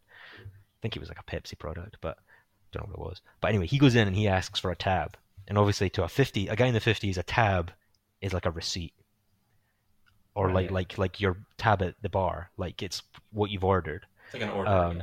Yeah, and he's like, "Well, I can't give you a tab unless you order something," and he's like, "Oh, um, well, give me a Pepsi free." Pepsi free in the eighties is like Pepsi Zero sort of thing. Mhm. And then he's like, like, uh, you want a Pepsi, kid? You got to pay for it, sort of thing. Yeah. And then he's like, "Well, just give me someone without sugar," and he gives him black coffee. And he's just like, it's just, it's just a great exchange, and it's like, I don't know, like, I just feel like that kind of writing of like off the cuff, very like casual, conversational, um, like fish out of water. Like whenever you see a fish out of wash out water story, because that's kind of what this is as well, where he's in the wrong time, he's lost in the wrong time, and they don't emphasize, they emphasize obviously big things as well, but they're emphasizing little things as well, where there's just little things that even though he's living in the same place, he's living in the same country, he's living in the same town, that he just the whole lingo changed, and he's like he, he talks about John F. Kennedy and like who the hell is that? And it's like John F. Kennedy Drive. They're not even talking about the guy. Or the, but the Ronald Reagan's like he's an actor. Um, Oh yeah, it's a good joke. That's why it's a good yeah, joke. Yeah. And obviously at the time Ronald Reagan is president in Yeah. '85, so like it's an even better joke back then. No, it's, But, good. It's, uh, a, it's a very clever, clever. Yeah, it's so clever. It is. That it's, you're right. Knock it on the head with that. Clever. It's just so clever. Mhm. And uh, and if you hate this film, I don't trust you. it's hard to hate though. It's a hard. It's That's a, what I it's a mean. fun film. You know. You're just not a nice person if you don't like this film. Like who the hell do you Not think that you are? Not your Like type of comedy or whatever, but it's like, come on, like you could, that's an easy film to just put on. if it's not your type of a good comedy, you're not you're not a humorous person. Like it's just it, like thi- if you don't like this film, that says more about you than it does about the film. That that's fair. That's fair. yeah, this film is flawless. We are we're we're totally not judgmental at all. Absolutely. Um, no, we're we're ignorant and proud, and we will judge you for uh, for your knowledge. Yeah. Um.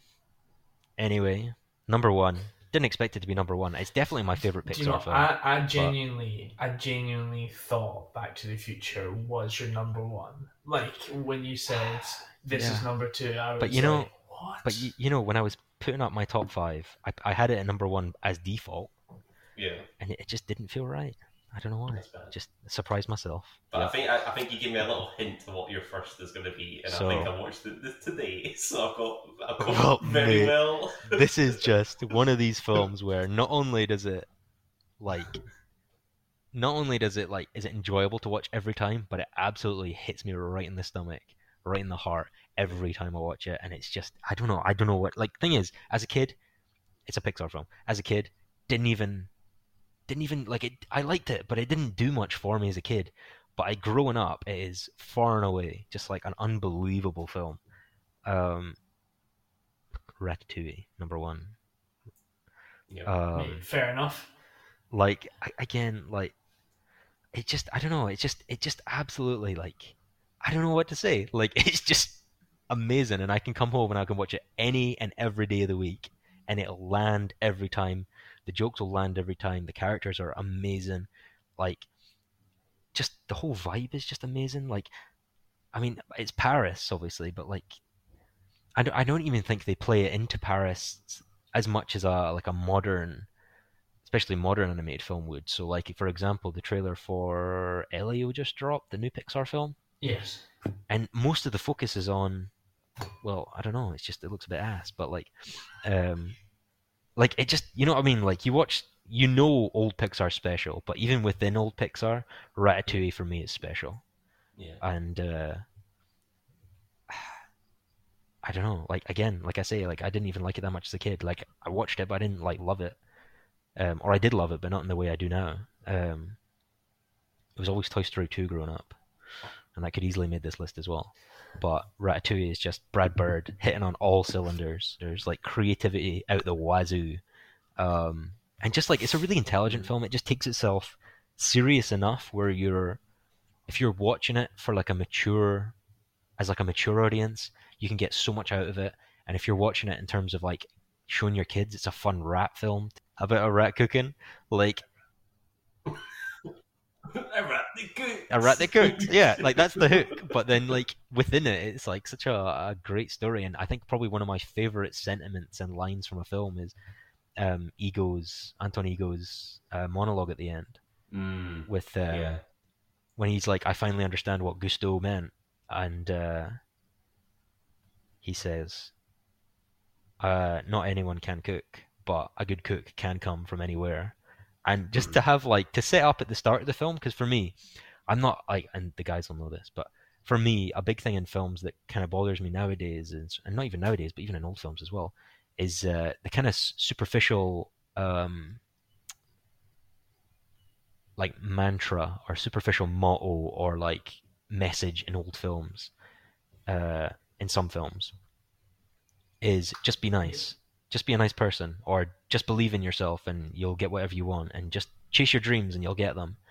And this film's like starts off telling you that, like Gusteau is like the hopeful, like he's your Anyone he's your cook. he's your Walt Yeah, Disney like- sort of thing. Like he's yeah. your like your granddad telling you like anyone can cook, and I believe in anyone can cook, and you can if you put your mind to it, you can cook.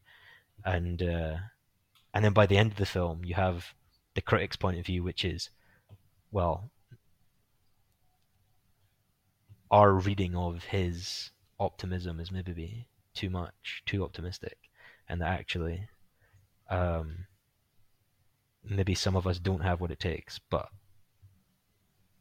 when people Well, like, do have li- Yeah. but when people do have what it takes, that it's nothing to do with where they've come from, or Mhm. it's it shouldn't be restricted by where they've come from, um, and who they are, and and just I don't know, it's just such a great message, um, and I just can't believe it's in a kids' film, like Well, that's the thing. That's the thing with like peak Pixar and Disney. Like, like when they're good, they just hit all yeah. all And- ages. Like all ages can Well, enjoy. this is the thing, right? Because like it, in in effect, like Star Wars, George proclaims is a kids' film, but obviously you've got an audience of like everyone from like two to seventy who enjoy it, or upwards. we, we went to the most recent Star Wars celebration. There was Everyone. ten percent on kids. Yeah. you know, like, Mate, I But- wouldn't even say that much. well, yeah, you're lucky if it was ten But, percent. I mean, that's what I mean by that's what I meant kind of earlier by George's thing as well, where it's like, well, George might be making this for kids, but it's applicable to everyone.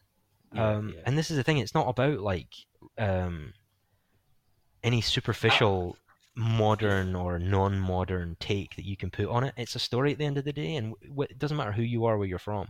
You like stories.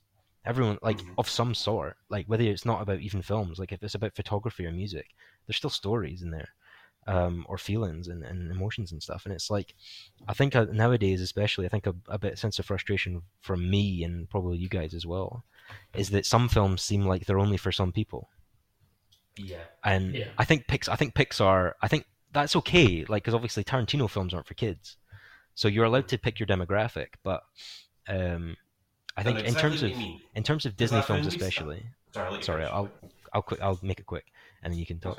Um, but in terms of Disney and Pixar films, especially, and kids films in general nowadays, is a lot of the time it feels like. So, for example, Turning Red for me, uh, huge Pixar fan. I've seen every Pixar film. I love Pixar, even some of the duds or like what people consider duds.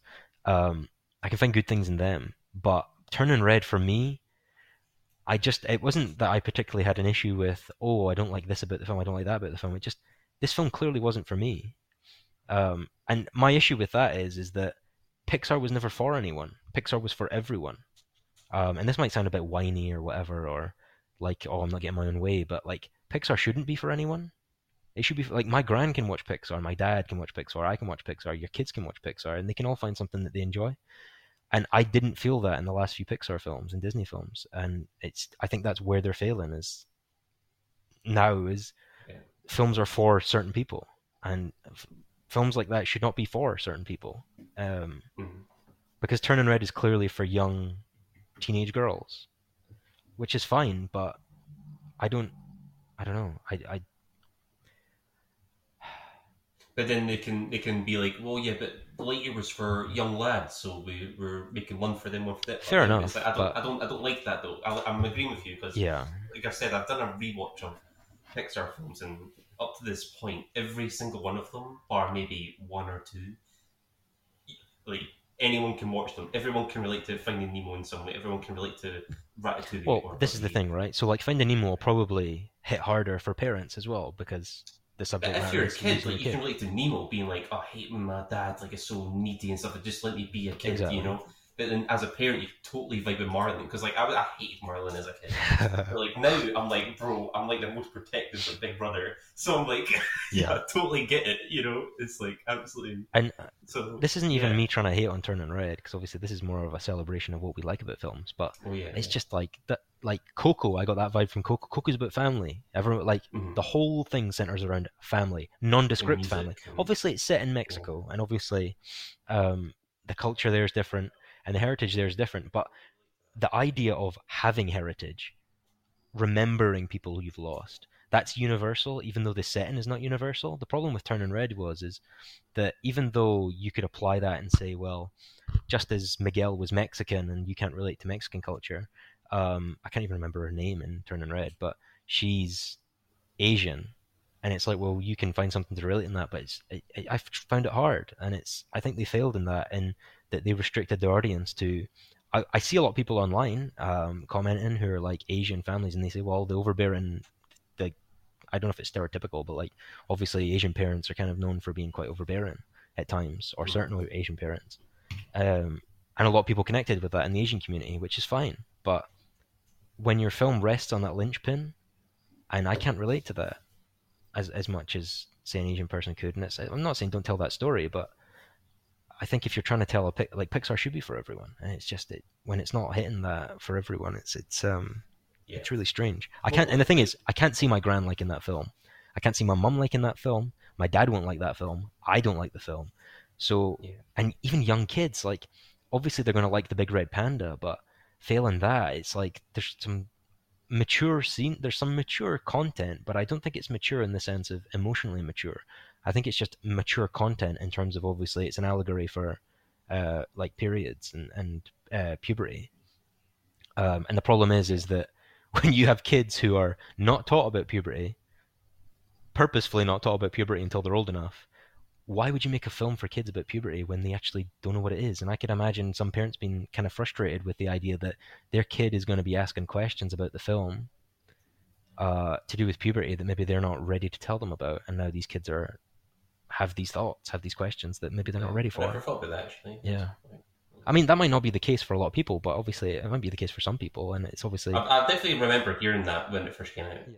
But like to round it back to Ratatouille though, it's like you're, you mentioned how it's like Turning Red was a like film for the Asian culture and stuff. Well, Ratatouille is like it's set in France, but like France like has literally nothing to do Yeah. with like that. well, yeah. story. Fran- except France is the setting, but it's not, and they use France to its benefit, um, and Mm. like even to like make fun of it. There's French characters like Yeah, connect yeah. and stuff like they're, like all all of them are French. You know, But- it's it's just not the point of the. well, the like like the thing, Yeah. right? So like Coco is set in Mexico, and it takes full advantage of being set in Mexico. Yeah. Um, in terms of music, anyway, maybe not in terms of like it visiting- though, it's got a unique look to Yeah. it and stuff as well. You know, like but it's not like like Coco doesn't that. Coco probably doesn't take advantage of like all of Mexico in terms of like going to Mexico City or something like that, um, or like touching on the culture as a whole. But it touches on the, the very family centered culture that they have, and then it obviously being an American studio, they kind of Americanize it or Westernize a kind of, um, even though Mexico's in the West, but like Westernize that kind of culture to kind of make it applicable to everyone, regardless of your family background or whatever like you say, Ratatouille, the setting probably doesn't. Like you could probably set Ratatouille anywhere. The only reason it's set in Paris is because Paris is where all the fine dining and that kind of thing is. And Uh, Ratatouille, the dish is actually founded in France as well, apparently. So I did Right. some research on that. So Um, yeah, yeah. And I think there's a big rat issue there as well. So it's like, Well, I think it, I think they, it they could have said it in. London or anything, but Oh uh, yeah, yeah. yeah. being there last week definitely. But um, No, yeah. That's a great choice, though. I think honestly, Yeah. I watched it this morning, and it's it holds up It's- so well, and I think great. it ma- means more as an adult than it Yeah. did as a child. and I think when you look at Brad Bird as a director as well, and you look at The Incredibles and The Simpsons and all that, uh, he's just so great. And even even his like duds, I quite like. Even Tomorrowland, like I have a soft spot for that film, even though I know it's not great. Um, and what's the other what's the other Brad Bird film that came? Oh. Incredibles two. I think Incredibles two is probably his big dud for me, where that isn't great. But I know there's behind the scenes issues with that. But Ratatouille is just I think it's it's the best Pixar's ever been. It's the most mature Pixar's ever been in terms of maybe not specific um, story content, like like con- content within the film, but it's probably the most mature message from a Pixar film. And obviously, Pixar films are known for that anyway. Um, rather than just giving you the kind of happy ending, they give you a kind of secondary happy ending. Make the restaurant shut down. Like, it's not, it's not Well, that's what I mean. You know what I mean? Yeah. But like even like other films do that as well. Like Lightning McQueen doesn't win the Piston Cup. Yeah. He gives it up. And like um what you call it? Uh well if you pick um well like Finding Nemo, I guess that one does. I don't know. I mean Pixar's kinda known for like doing that a bit though, right? Where um Mhm. I'm struggling for examples now. Like like obvi- like like like up, like Carl and Ellie don't get to Paradise Falls. They never get there Yeah. but then by the end of the film, like they've been there, done, like they, they have the whole story, and then he goes back. Um, they don't get their dream, sort of thing. Um, and obviously, like Remy doesn't get his dream of being working in Gusteau's, um, or like, But you know, he has his own Well, yeah. So it's like that's why he met her. yeah, you exactly. know, That's the whole, yeah, the whole, yeah. And it's just, it's just fantastic. And like Anton Ego is, I think, I think his Anton Ego is a pretty underrated character because you focus on He's a great. you focus on character. Remy and you focus on Emile and you focus on Linguini and Colette, and, and Anton Ego gets like only a few scenes, and he's just fantastic. And obviously, it's a meme with like him eating the ratatouille and going back in time, but like it's just.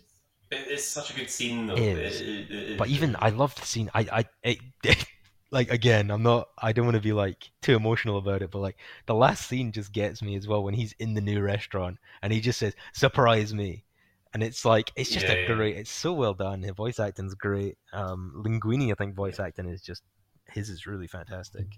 He's great. He, and, and I think he could have come across as a really annoying character. Yes. but I think he plays it off as quite kind of charming Yeah. and stuff as well.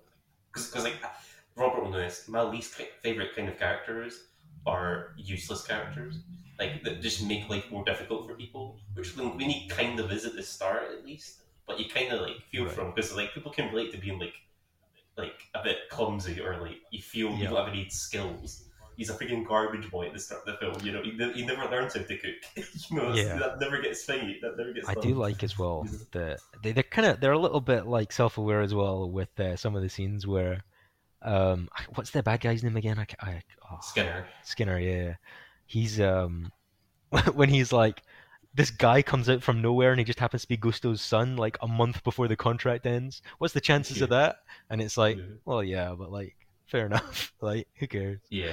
yeah. Um uh but yeah, I yeah, man, no, it's a really good. It's like- really good number one. and yeah, and there's, Yeah. I think one of my favorite scenes is when he's he goes to he goes to drown Remy and then the the Seine, and he just runs like he opens the jar and he just runs off Yeah, and like he just comes Yeah. and, he- and then he comes back and like the whole scene is silent and I love I I I think the best choice in the film or one of the best choices was to not let Remy be able to talk to Linguini yes, hundred percent. Yeah, I would agree with that. because Yeah. you could easily make the film with them being able to talk to each other and the rats just talk, but they never converse, and it's a purely like uh, mechanical conversation they're having, Mhm. and it's just it's fantastic because he's just like squeaking away. I love I, I that's my only complaint is I wish there was more scenes where you got like the human's point of view, just the rats squeaking like fuck.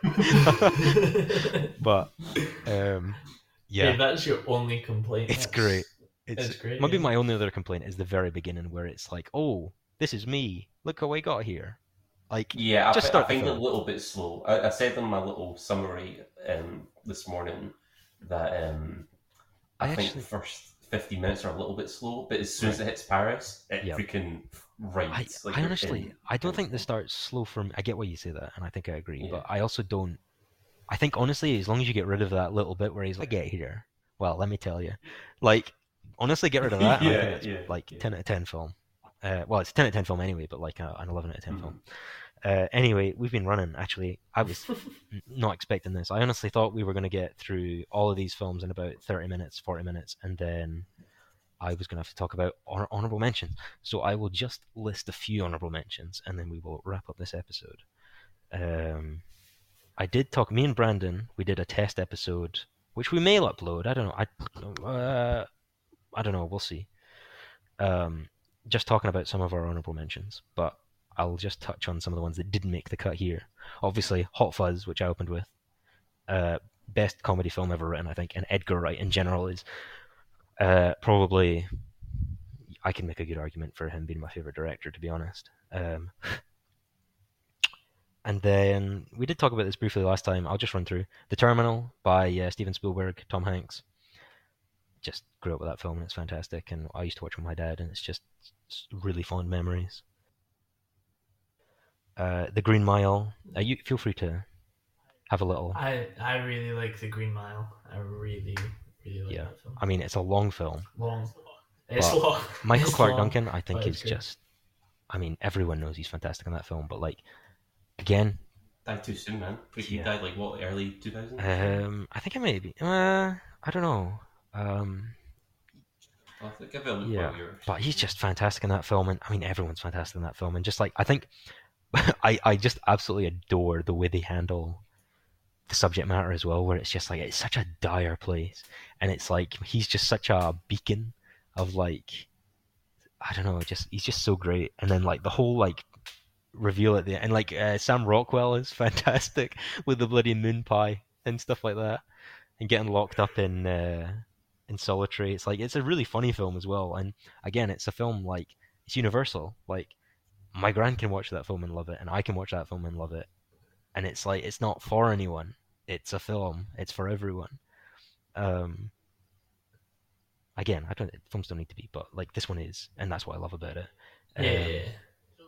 So, so for, from my understanding, would you say, just really quickly, like for you, you you prefer a film when it's just like put on the table and everyone? I don't know because I don't know because there are definitely films that are for people or have moments for people that won't resonate with other people, um, and that can be on race lines, ethnic grounds, uh, sexuality, gender grounds, whatever. Obviously, there's like films like that I won't. I'm not. They're not making the film for me. I'm not the audience, so I shouldn't expect to be Yeah, um, I shouldn't expect to get the same reaction or have the same emotional reaction to it. And I get that, and, and that's an important part of film as well, is that you are picking your audience. I think there are just I films that have an audience of everyone really intrigue me, and I just think the ability to watch, even just the knowledge to know that you can watch this film with anyone, is really. I don't know. It's just something great because like if I can watch it, like this is a big thing. It's because we, we like to write as well, right? Like that's like a big thing for like us is we're kind of up like want to be up and coming, and you guys are more way more up and coming, but writing and especially between like film media or like like a novel or like uh, like a book or something. Yeah. Um, but I feel like the Green Mile is just like if I'm writing something, it's like to be able to write something that your grand grandkid love would just be like just like just end it there. Like you've peaked. Like and the Green Mile is just No, especially from fair. Stephen King. Stephen King's a horror writer and he just bangs out this masterpiece and Shawshank Redemption and like the guy's just a bloody genius and it's like it doesn't feel it if you're looking for Stephen King isms in this film, you can find them, but if you don't have no clue who Stephen King is, it's not like um, his signatures all over it to the point where um, you'd know who Stephen King was from this film alone. It's like it's something really unique, and it's it's just such a it's something you'd expect to be a much older story in terms of its cultural importance. But the fact it's written by a guy who's still alive, who was like popular in the 80s for writing books, is mad because it feels like it should be way older. I don't know what I I don't know if that makes sense, but like, it, yeah, No, no, I get you. I get you. it feels like a really modern classic. I get, the fact it came out in the 90s is unbelievable. Um, Hacksaw Ridge, uh, just again, oh, yeah, it's well, gorgeous. yeah, it's a beautiful film, but also like in terms of like content and the actual visuals. Um, but also just the beginning. Like I'm again, I'm not the big one for rom coms, and if that's like the audience for rom coms is typically is typically women. Um, and again, I don't typically watch rom coms because I'm not the audience. But the, the start of this film, if you just cut off the first half of this film, mate, I'd love it. And it's just a rom com basically. It, it, it, honestly, I, rem- I remember when I first watched it, and I was like, "Holy cow! Why is this better than like half of like the the like rom com films Who ever knew? made?" All you I needed know- was Mel Gibson. And uh, it, honestly, it's a gorgeous film. And, and Uh, I mean, obviously Andrew Garfield knocks out of the park in terms Well, of like, The, both of them do. well, yeah, they both do exactly. like their but- chemistry like like yeah like see see when they first meet each other in the hospital area and Yep. he's just totally like i guess like Smitten. smitten, yeah, yeah and it's just like i don't know what it is but every time i see andrew smitten over this this, uh, this nurse i'm just like bro that's love that's love well, it's great. It's such a, and I, I know exactly. What, have you, you've, oh yeah, we, I, I think Brandon should probably give it a watch because he, Brandon's seen it, but more in like a group context, no, Yeah. right? But like, uh, I would definitely give this like a like a dedicated watch as well. Um, but yeah, even if you like, even if you cut the worst stuff out of the film, it's still great. Like Vince Vaughn's, I typically don't like Vince Vaughn, but he's great. Um, I love the scenes where he gets like beat the shit out of in the in the army barracks and uh, in the kind of tent and that, and like he just like sticks out. And like the scenes with Hugo Weaving are fantastic and like oh like he's great though isn't he it's unbelievable. And uh, I think this is going to be that'll definitely be. I mean, a lot of the based on a true story films that I will be touching on are probably going to be uh, war based, just because I like that era. Um, I like that history anyway. i'm the same Um, a, a good see see when you can do a good war film yeah, it's just like, nothing else, man. Um, but like, like for example, so I watched Darkest Hour this week, and so I'll do an episode on Darkest Hour, and I'm going to do an episode on Glorious Bastards and uh, Hacksaw Ridge, stuff like that. But also like other historical times as well. But I think a, Yeah. a lot of them will come from then. Uh, Donnie Darko, That's interesting. it's a weird film, That and is a weird film. Don't don't like the director's cut.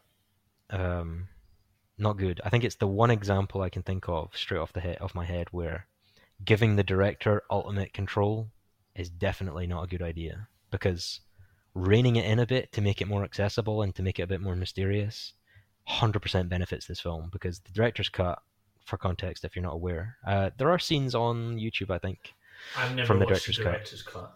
director's cut goes into a lot more detail about what actually is going on and tells you kind of outright what you're seeing Right. um, and I think that's to the film's detriment because part of the like obviously like the intrigue is I have no clue what's going on, um, or if you do, it's like a really like broad like there's time stuff going on, but like it's not defined, and it's kind of like not I I never got the sense it was in his head, but like it's kind of tied to him, and that kind of thing.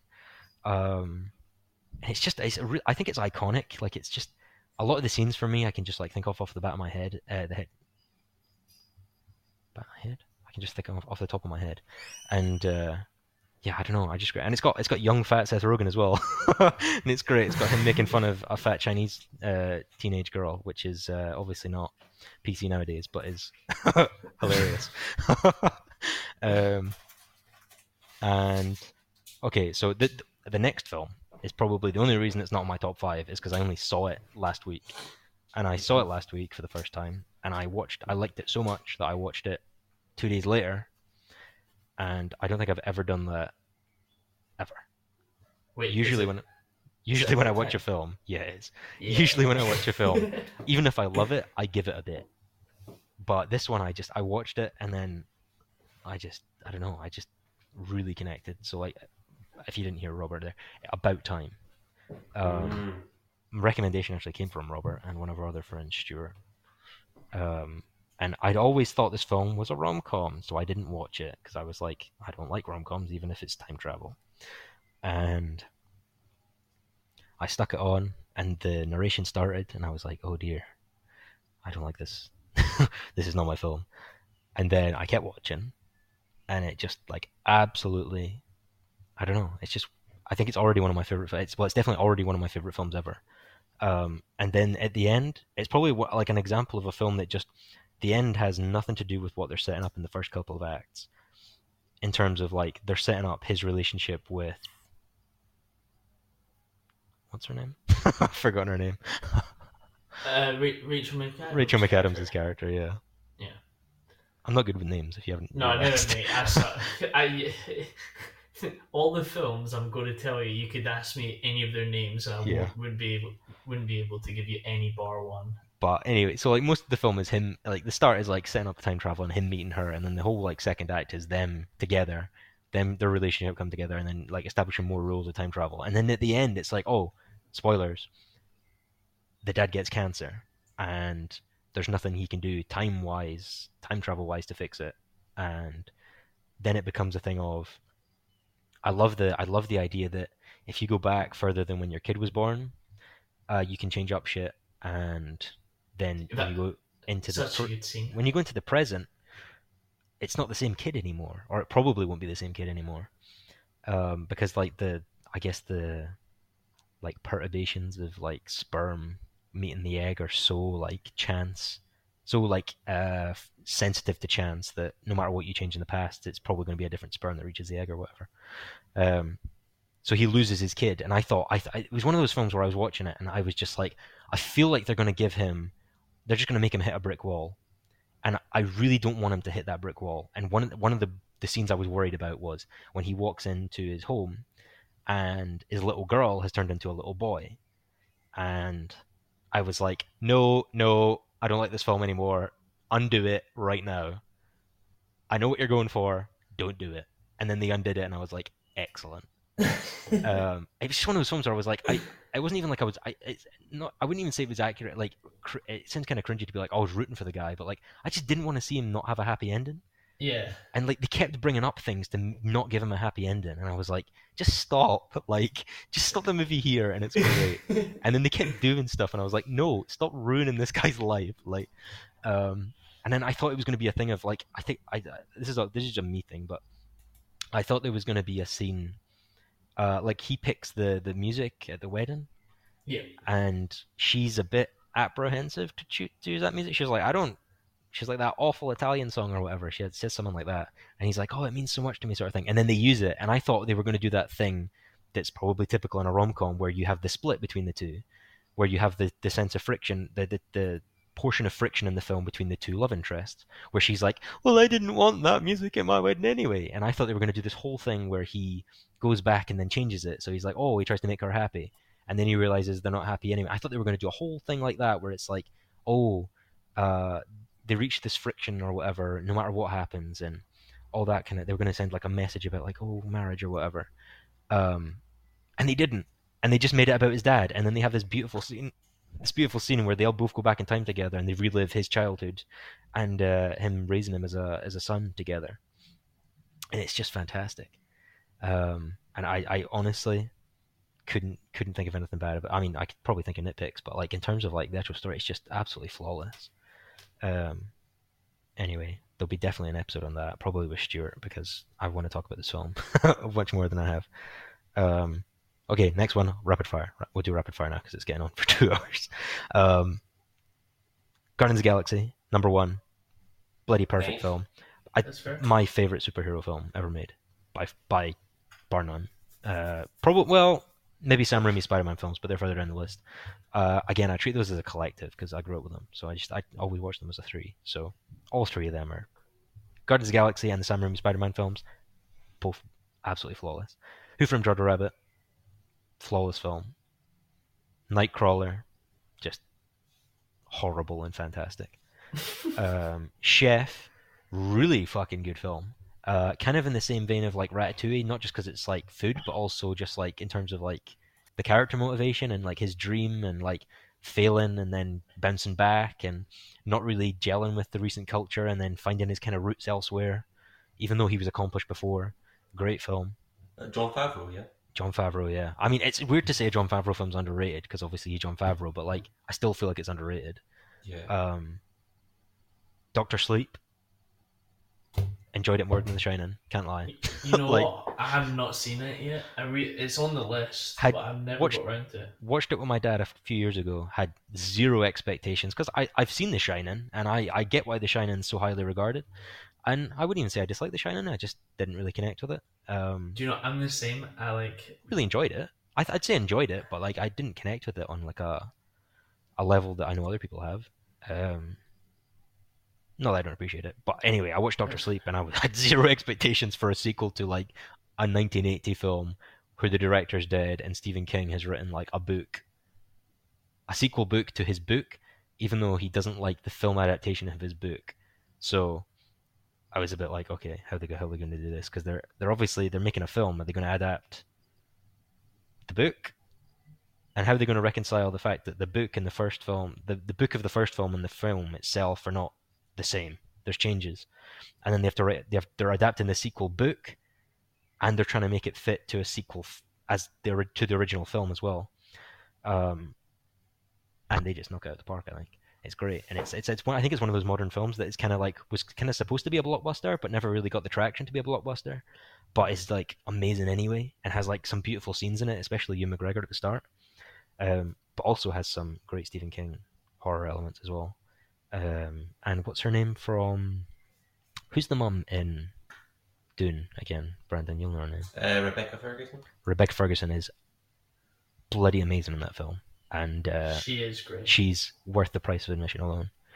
Um, next film, Zodiac. Kind of in the same boat as uh, Nightcrawler for me. It's horrible but amazing. Um, the next film is like absolute existential crisis stuff. Not only because it's three hours long, but also because it's just like a horrible film to watch. Is uh, Silence.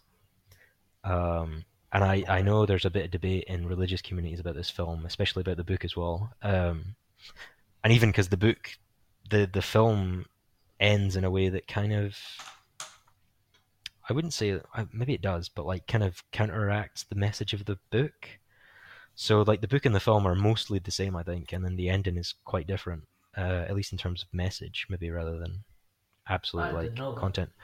But yeah, uh, either way, I think I liked it up. I, I, I think the message at the end maybe is uh, for another video, obviously, but um, the film overall is just it's, it's one of those films. It's like wow, it's Scorsese like making like a slow film that's meant to be slow because I I sometimes don't think Scorsese films are always justified in their length, but uh, and this is probably the wrong one to argue for being this long because in terms of things that actually happen is probably one of the more sparse ones, but I think that's to its benefit rather than its detriment.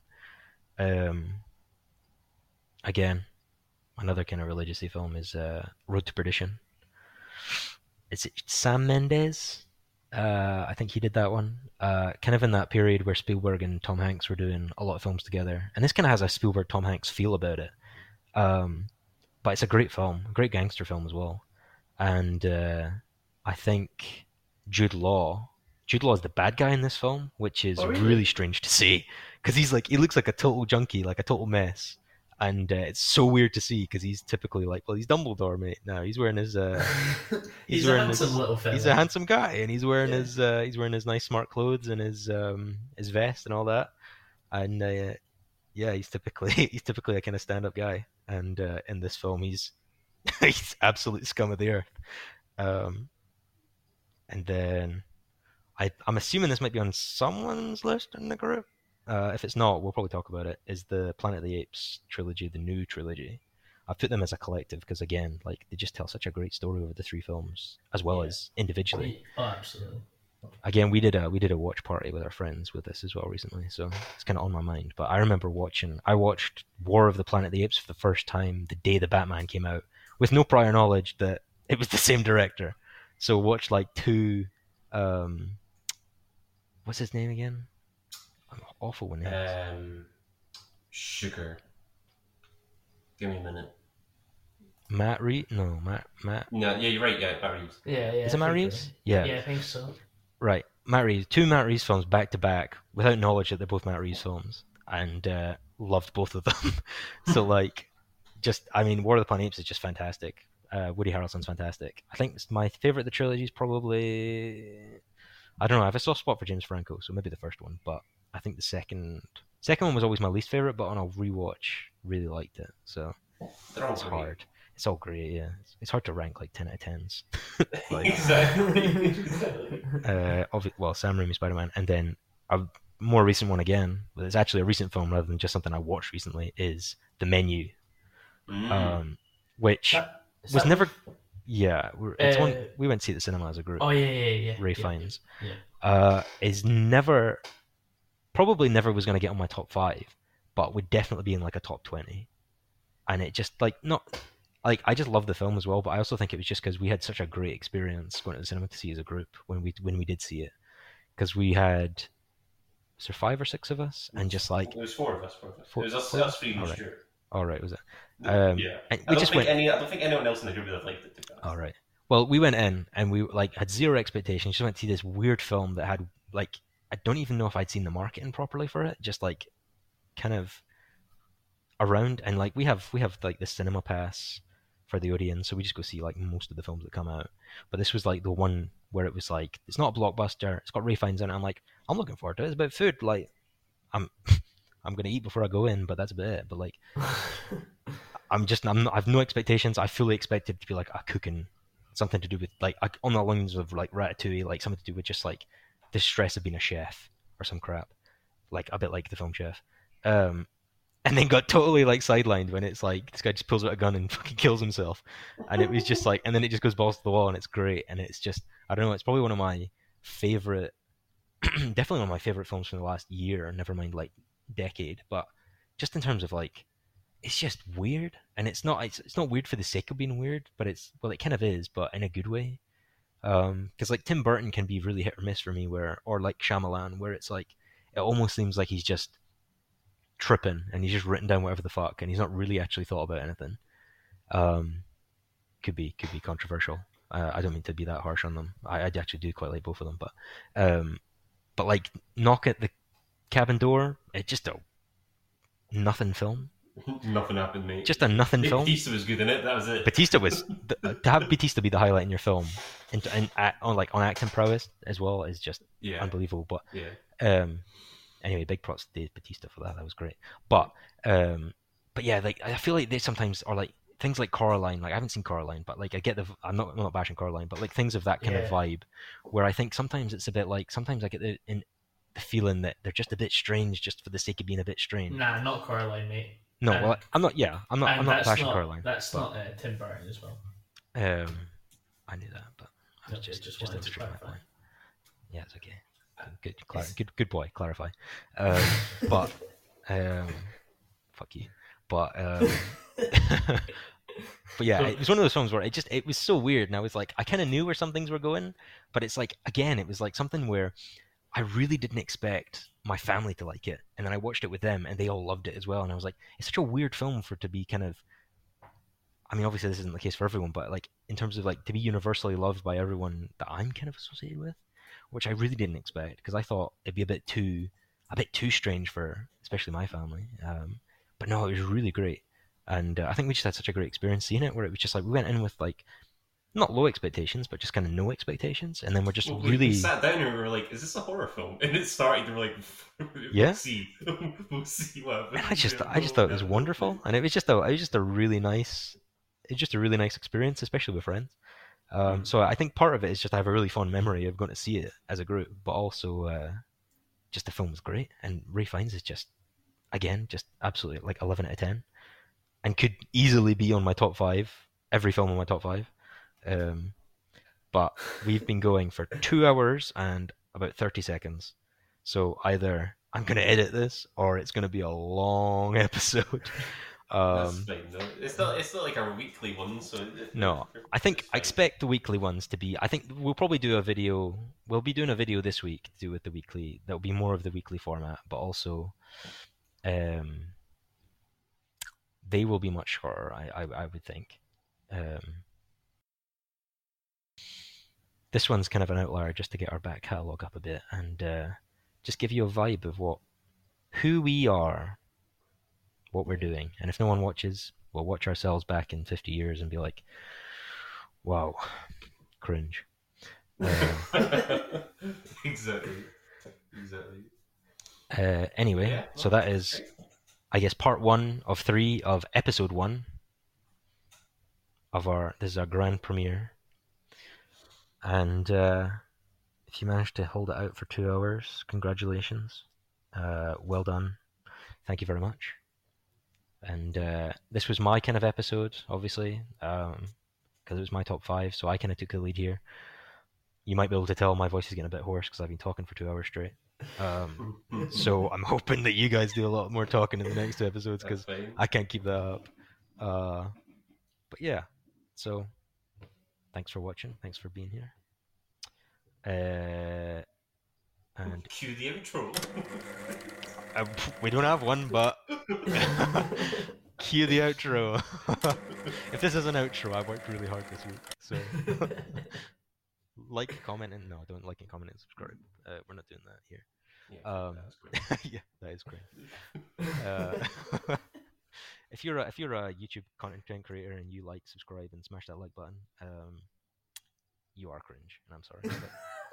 but, uh, just, just watch us be hated by everybody. advertising's cringe, bro. Why would you advertise something you worked hard on? It's so cringe. Quick, get the ads on. Yeah. Oh mate, where's Raid Shadow Legends? Yeah. Anyway. Yep. Oh well, yeah. Okay. Outro. Right, that's us. Two hours, three minutes. Let's clock it.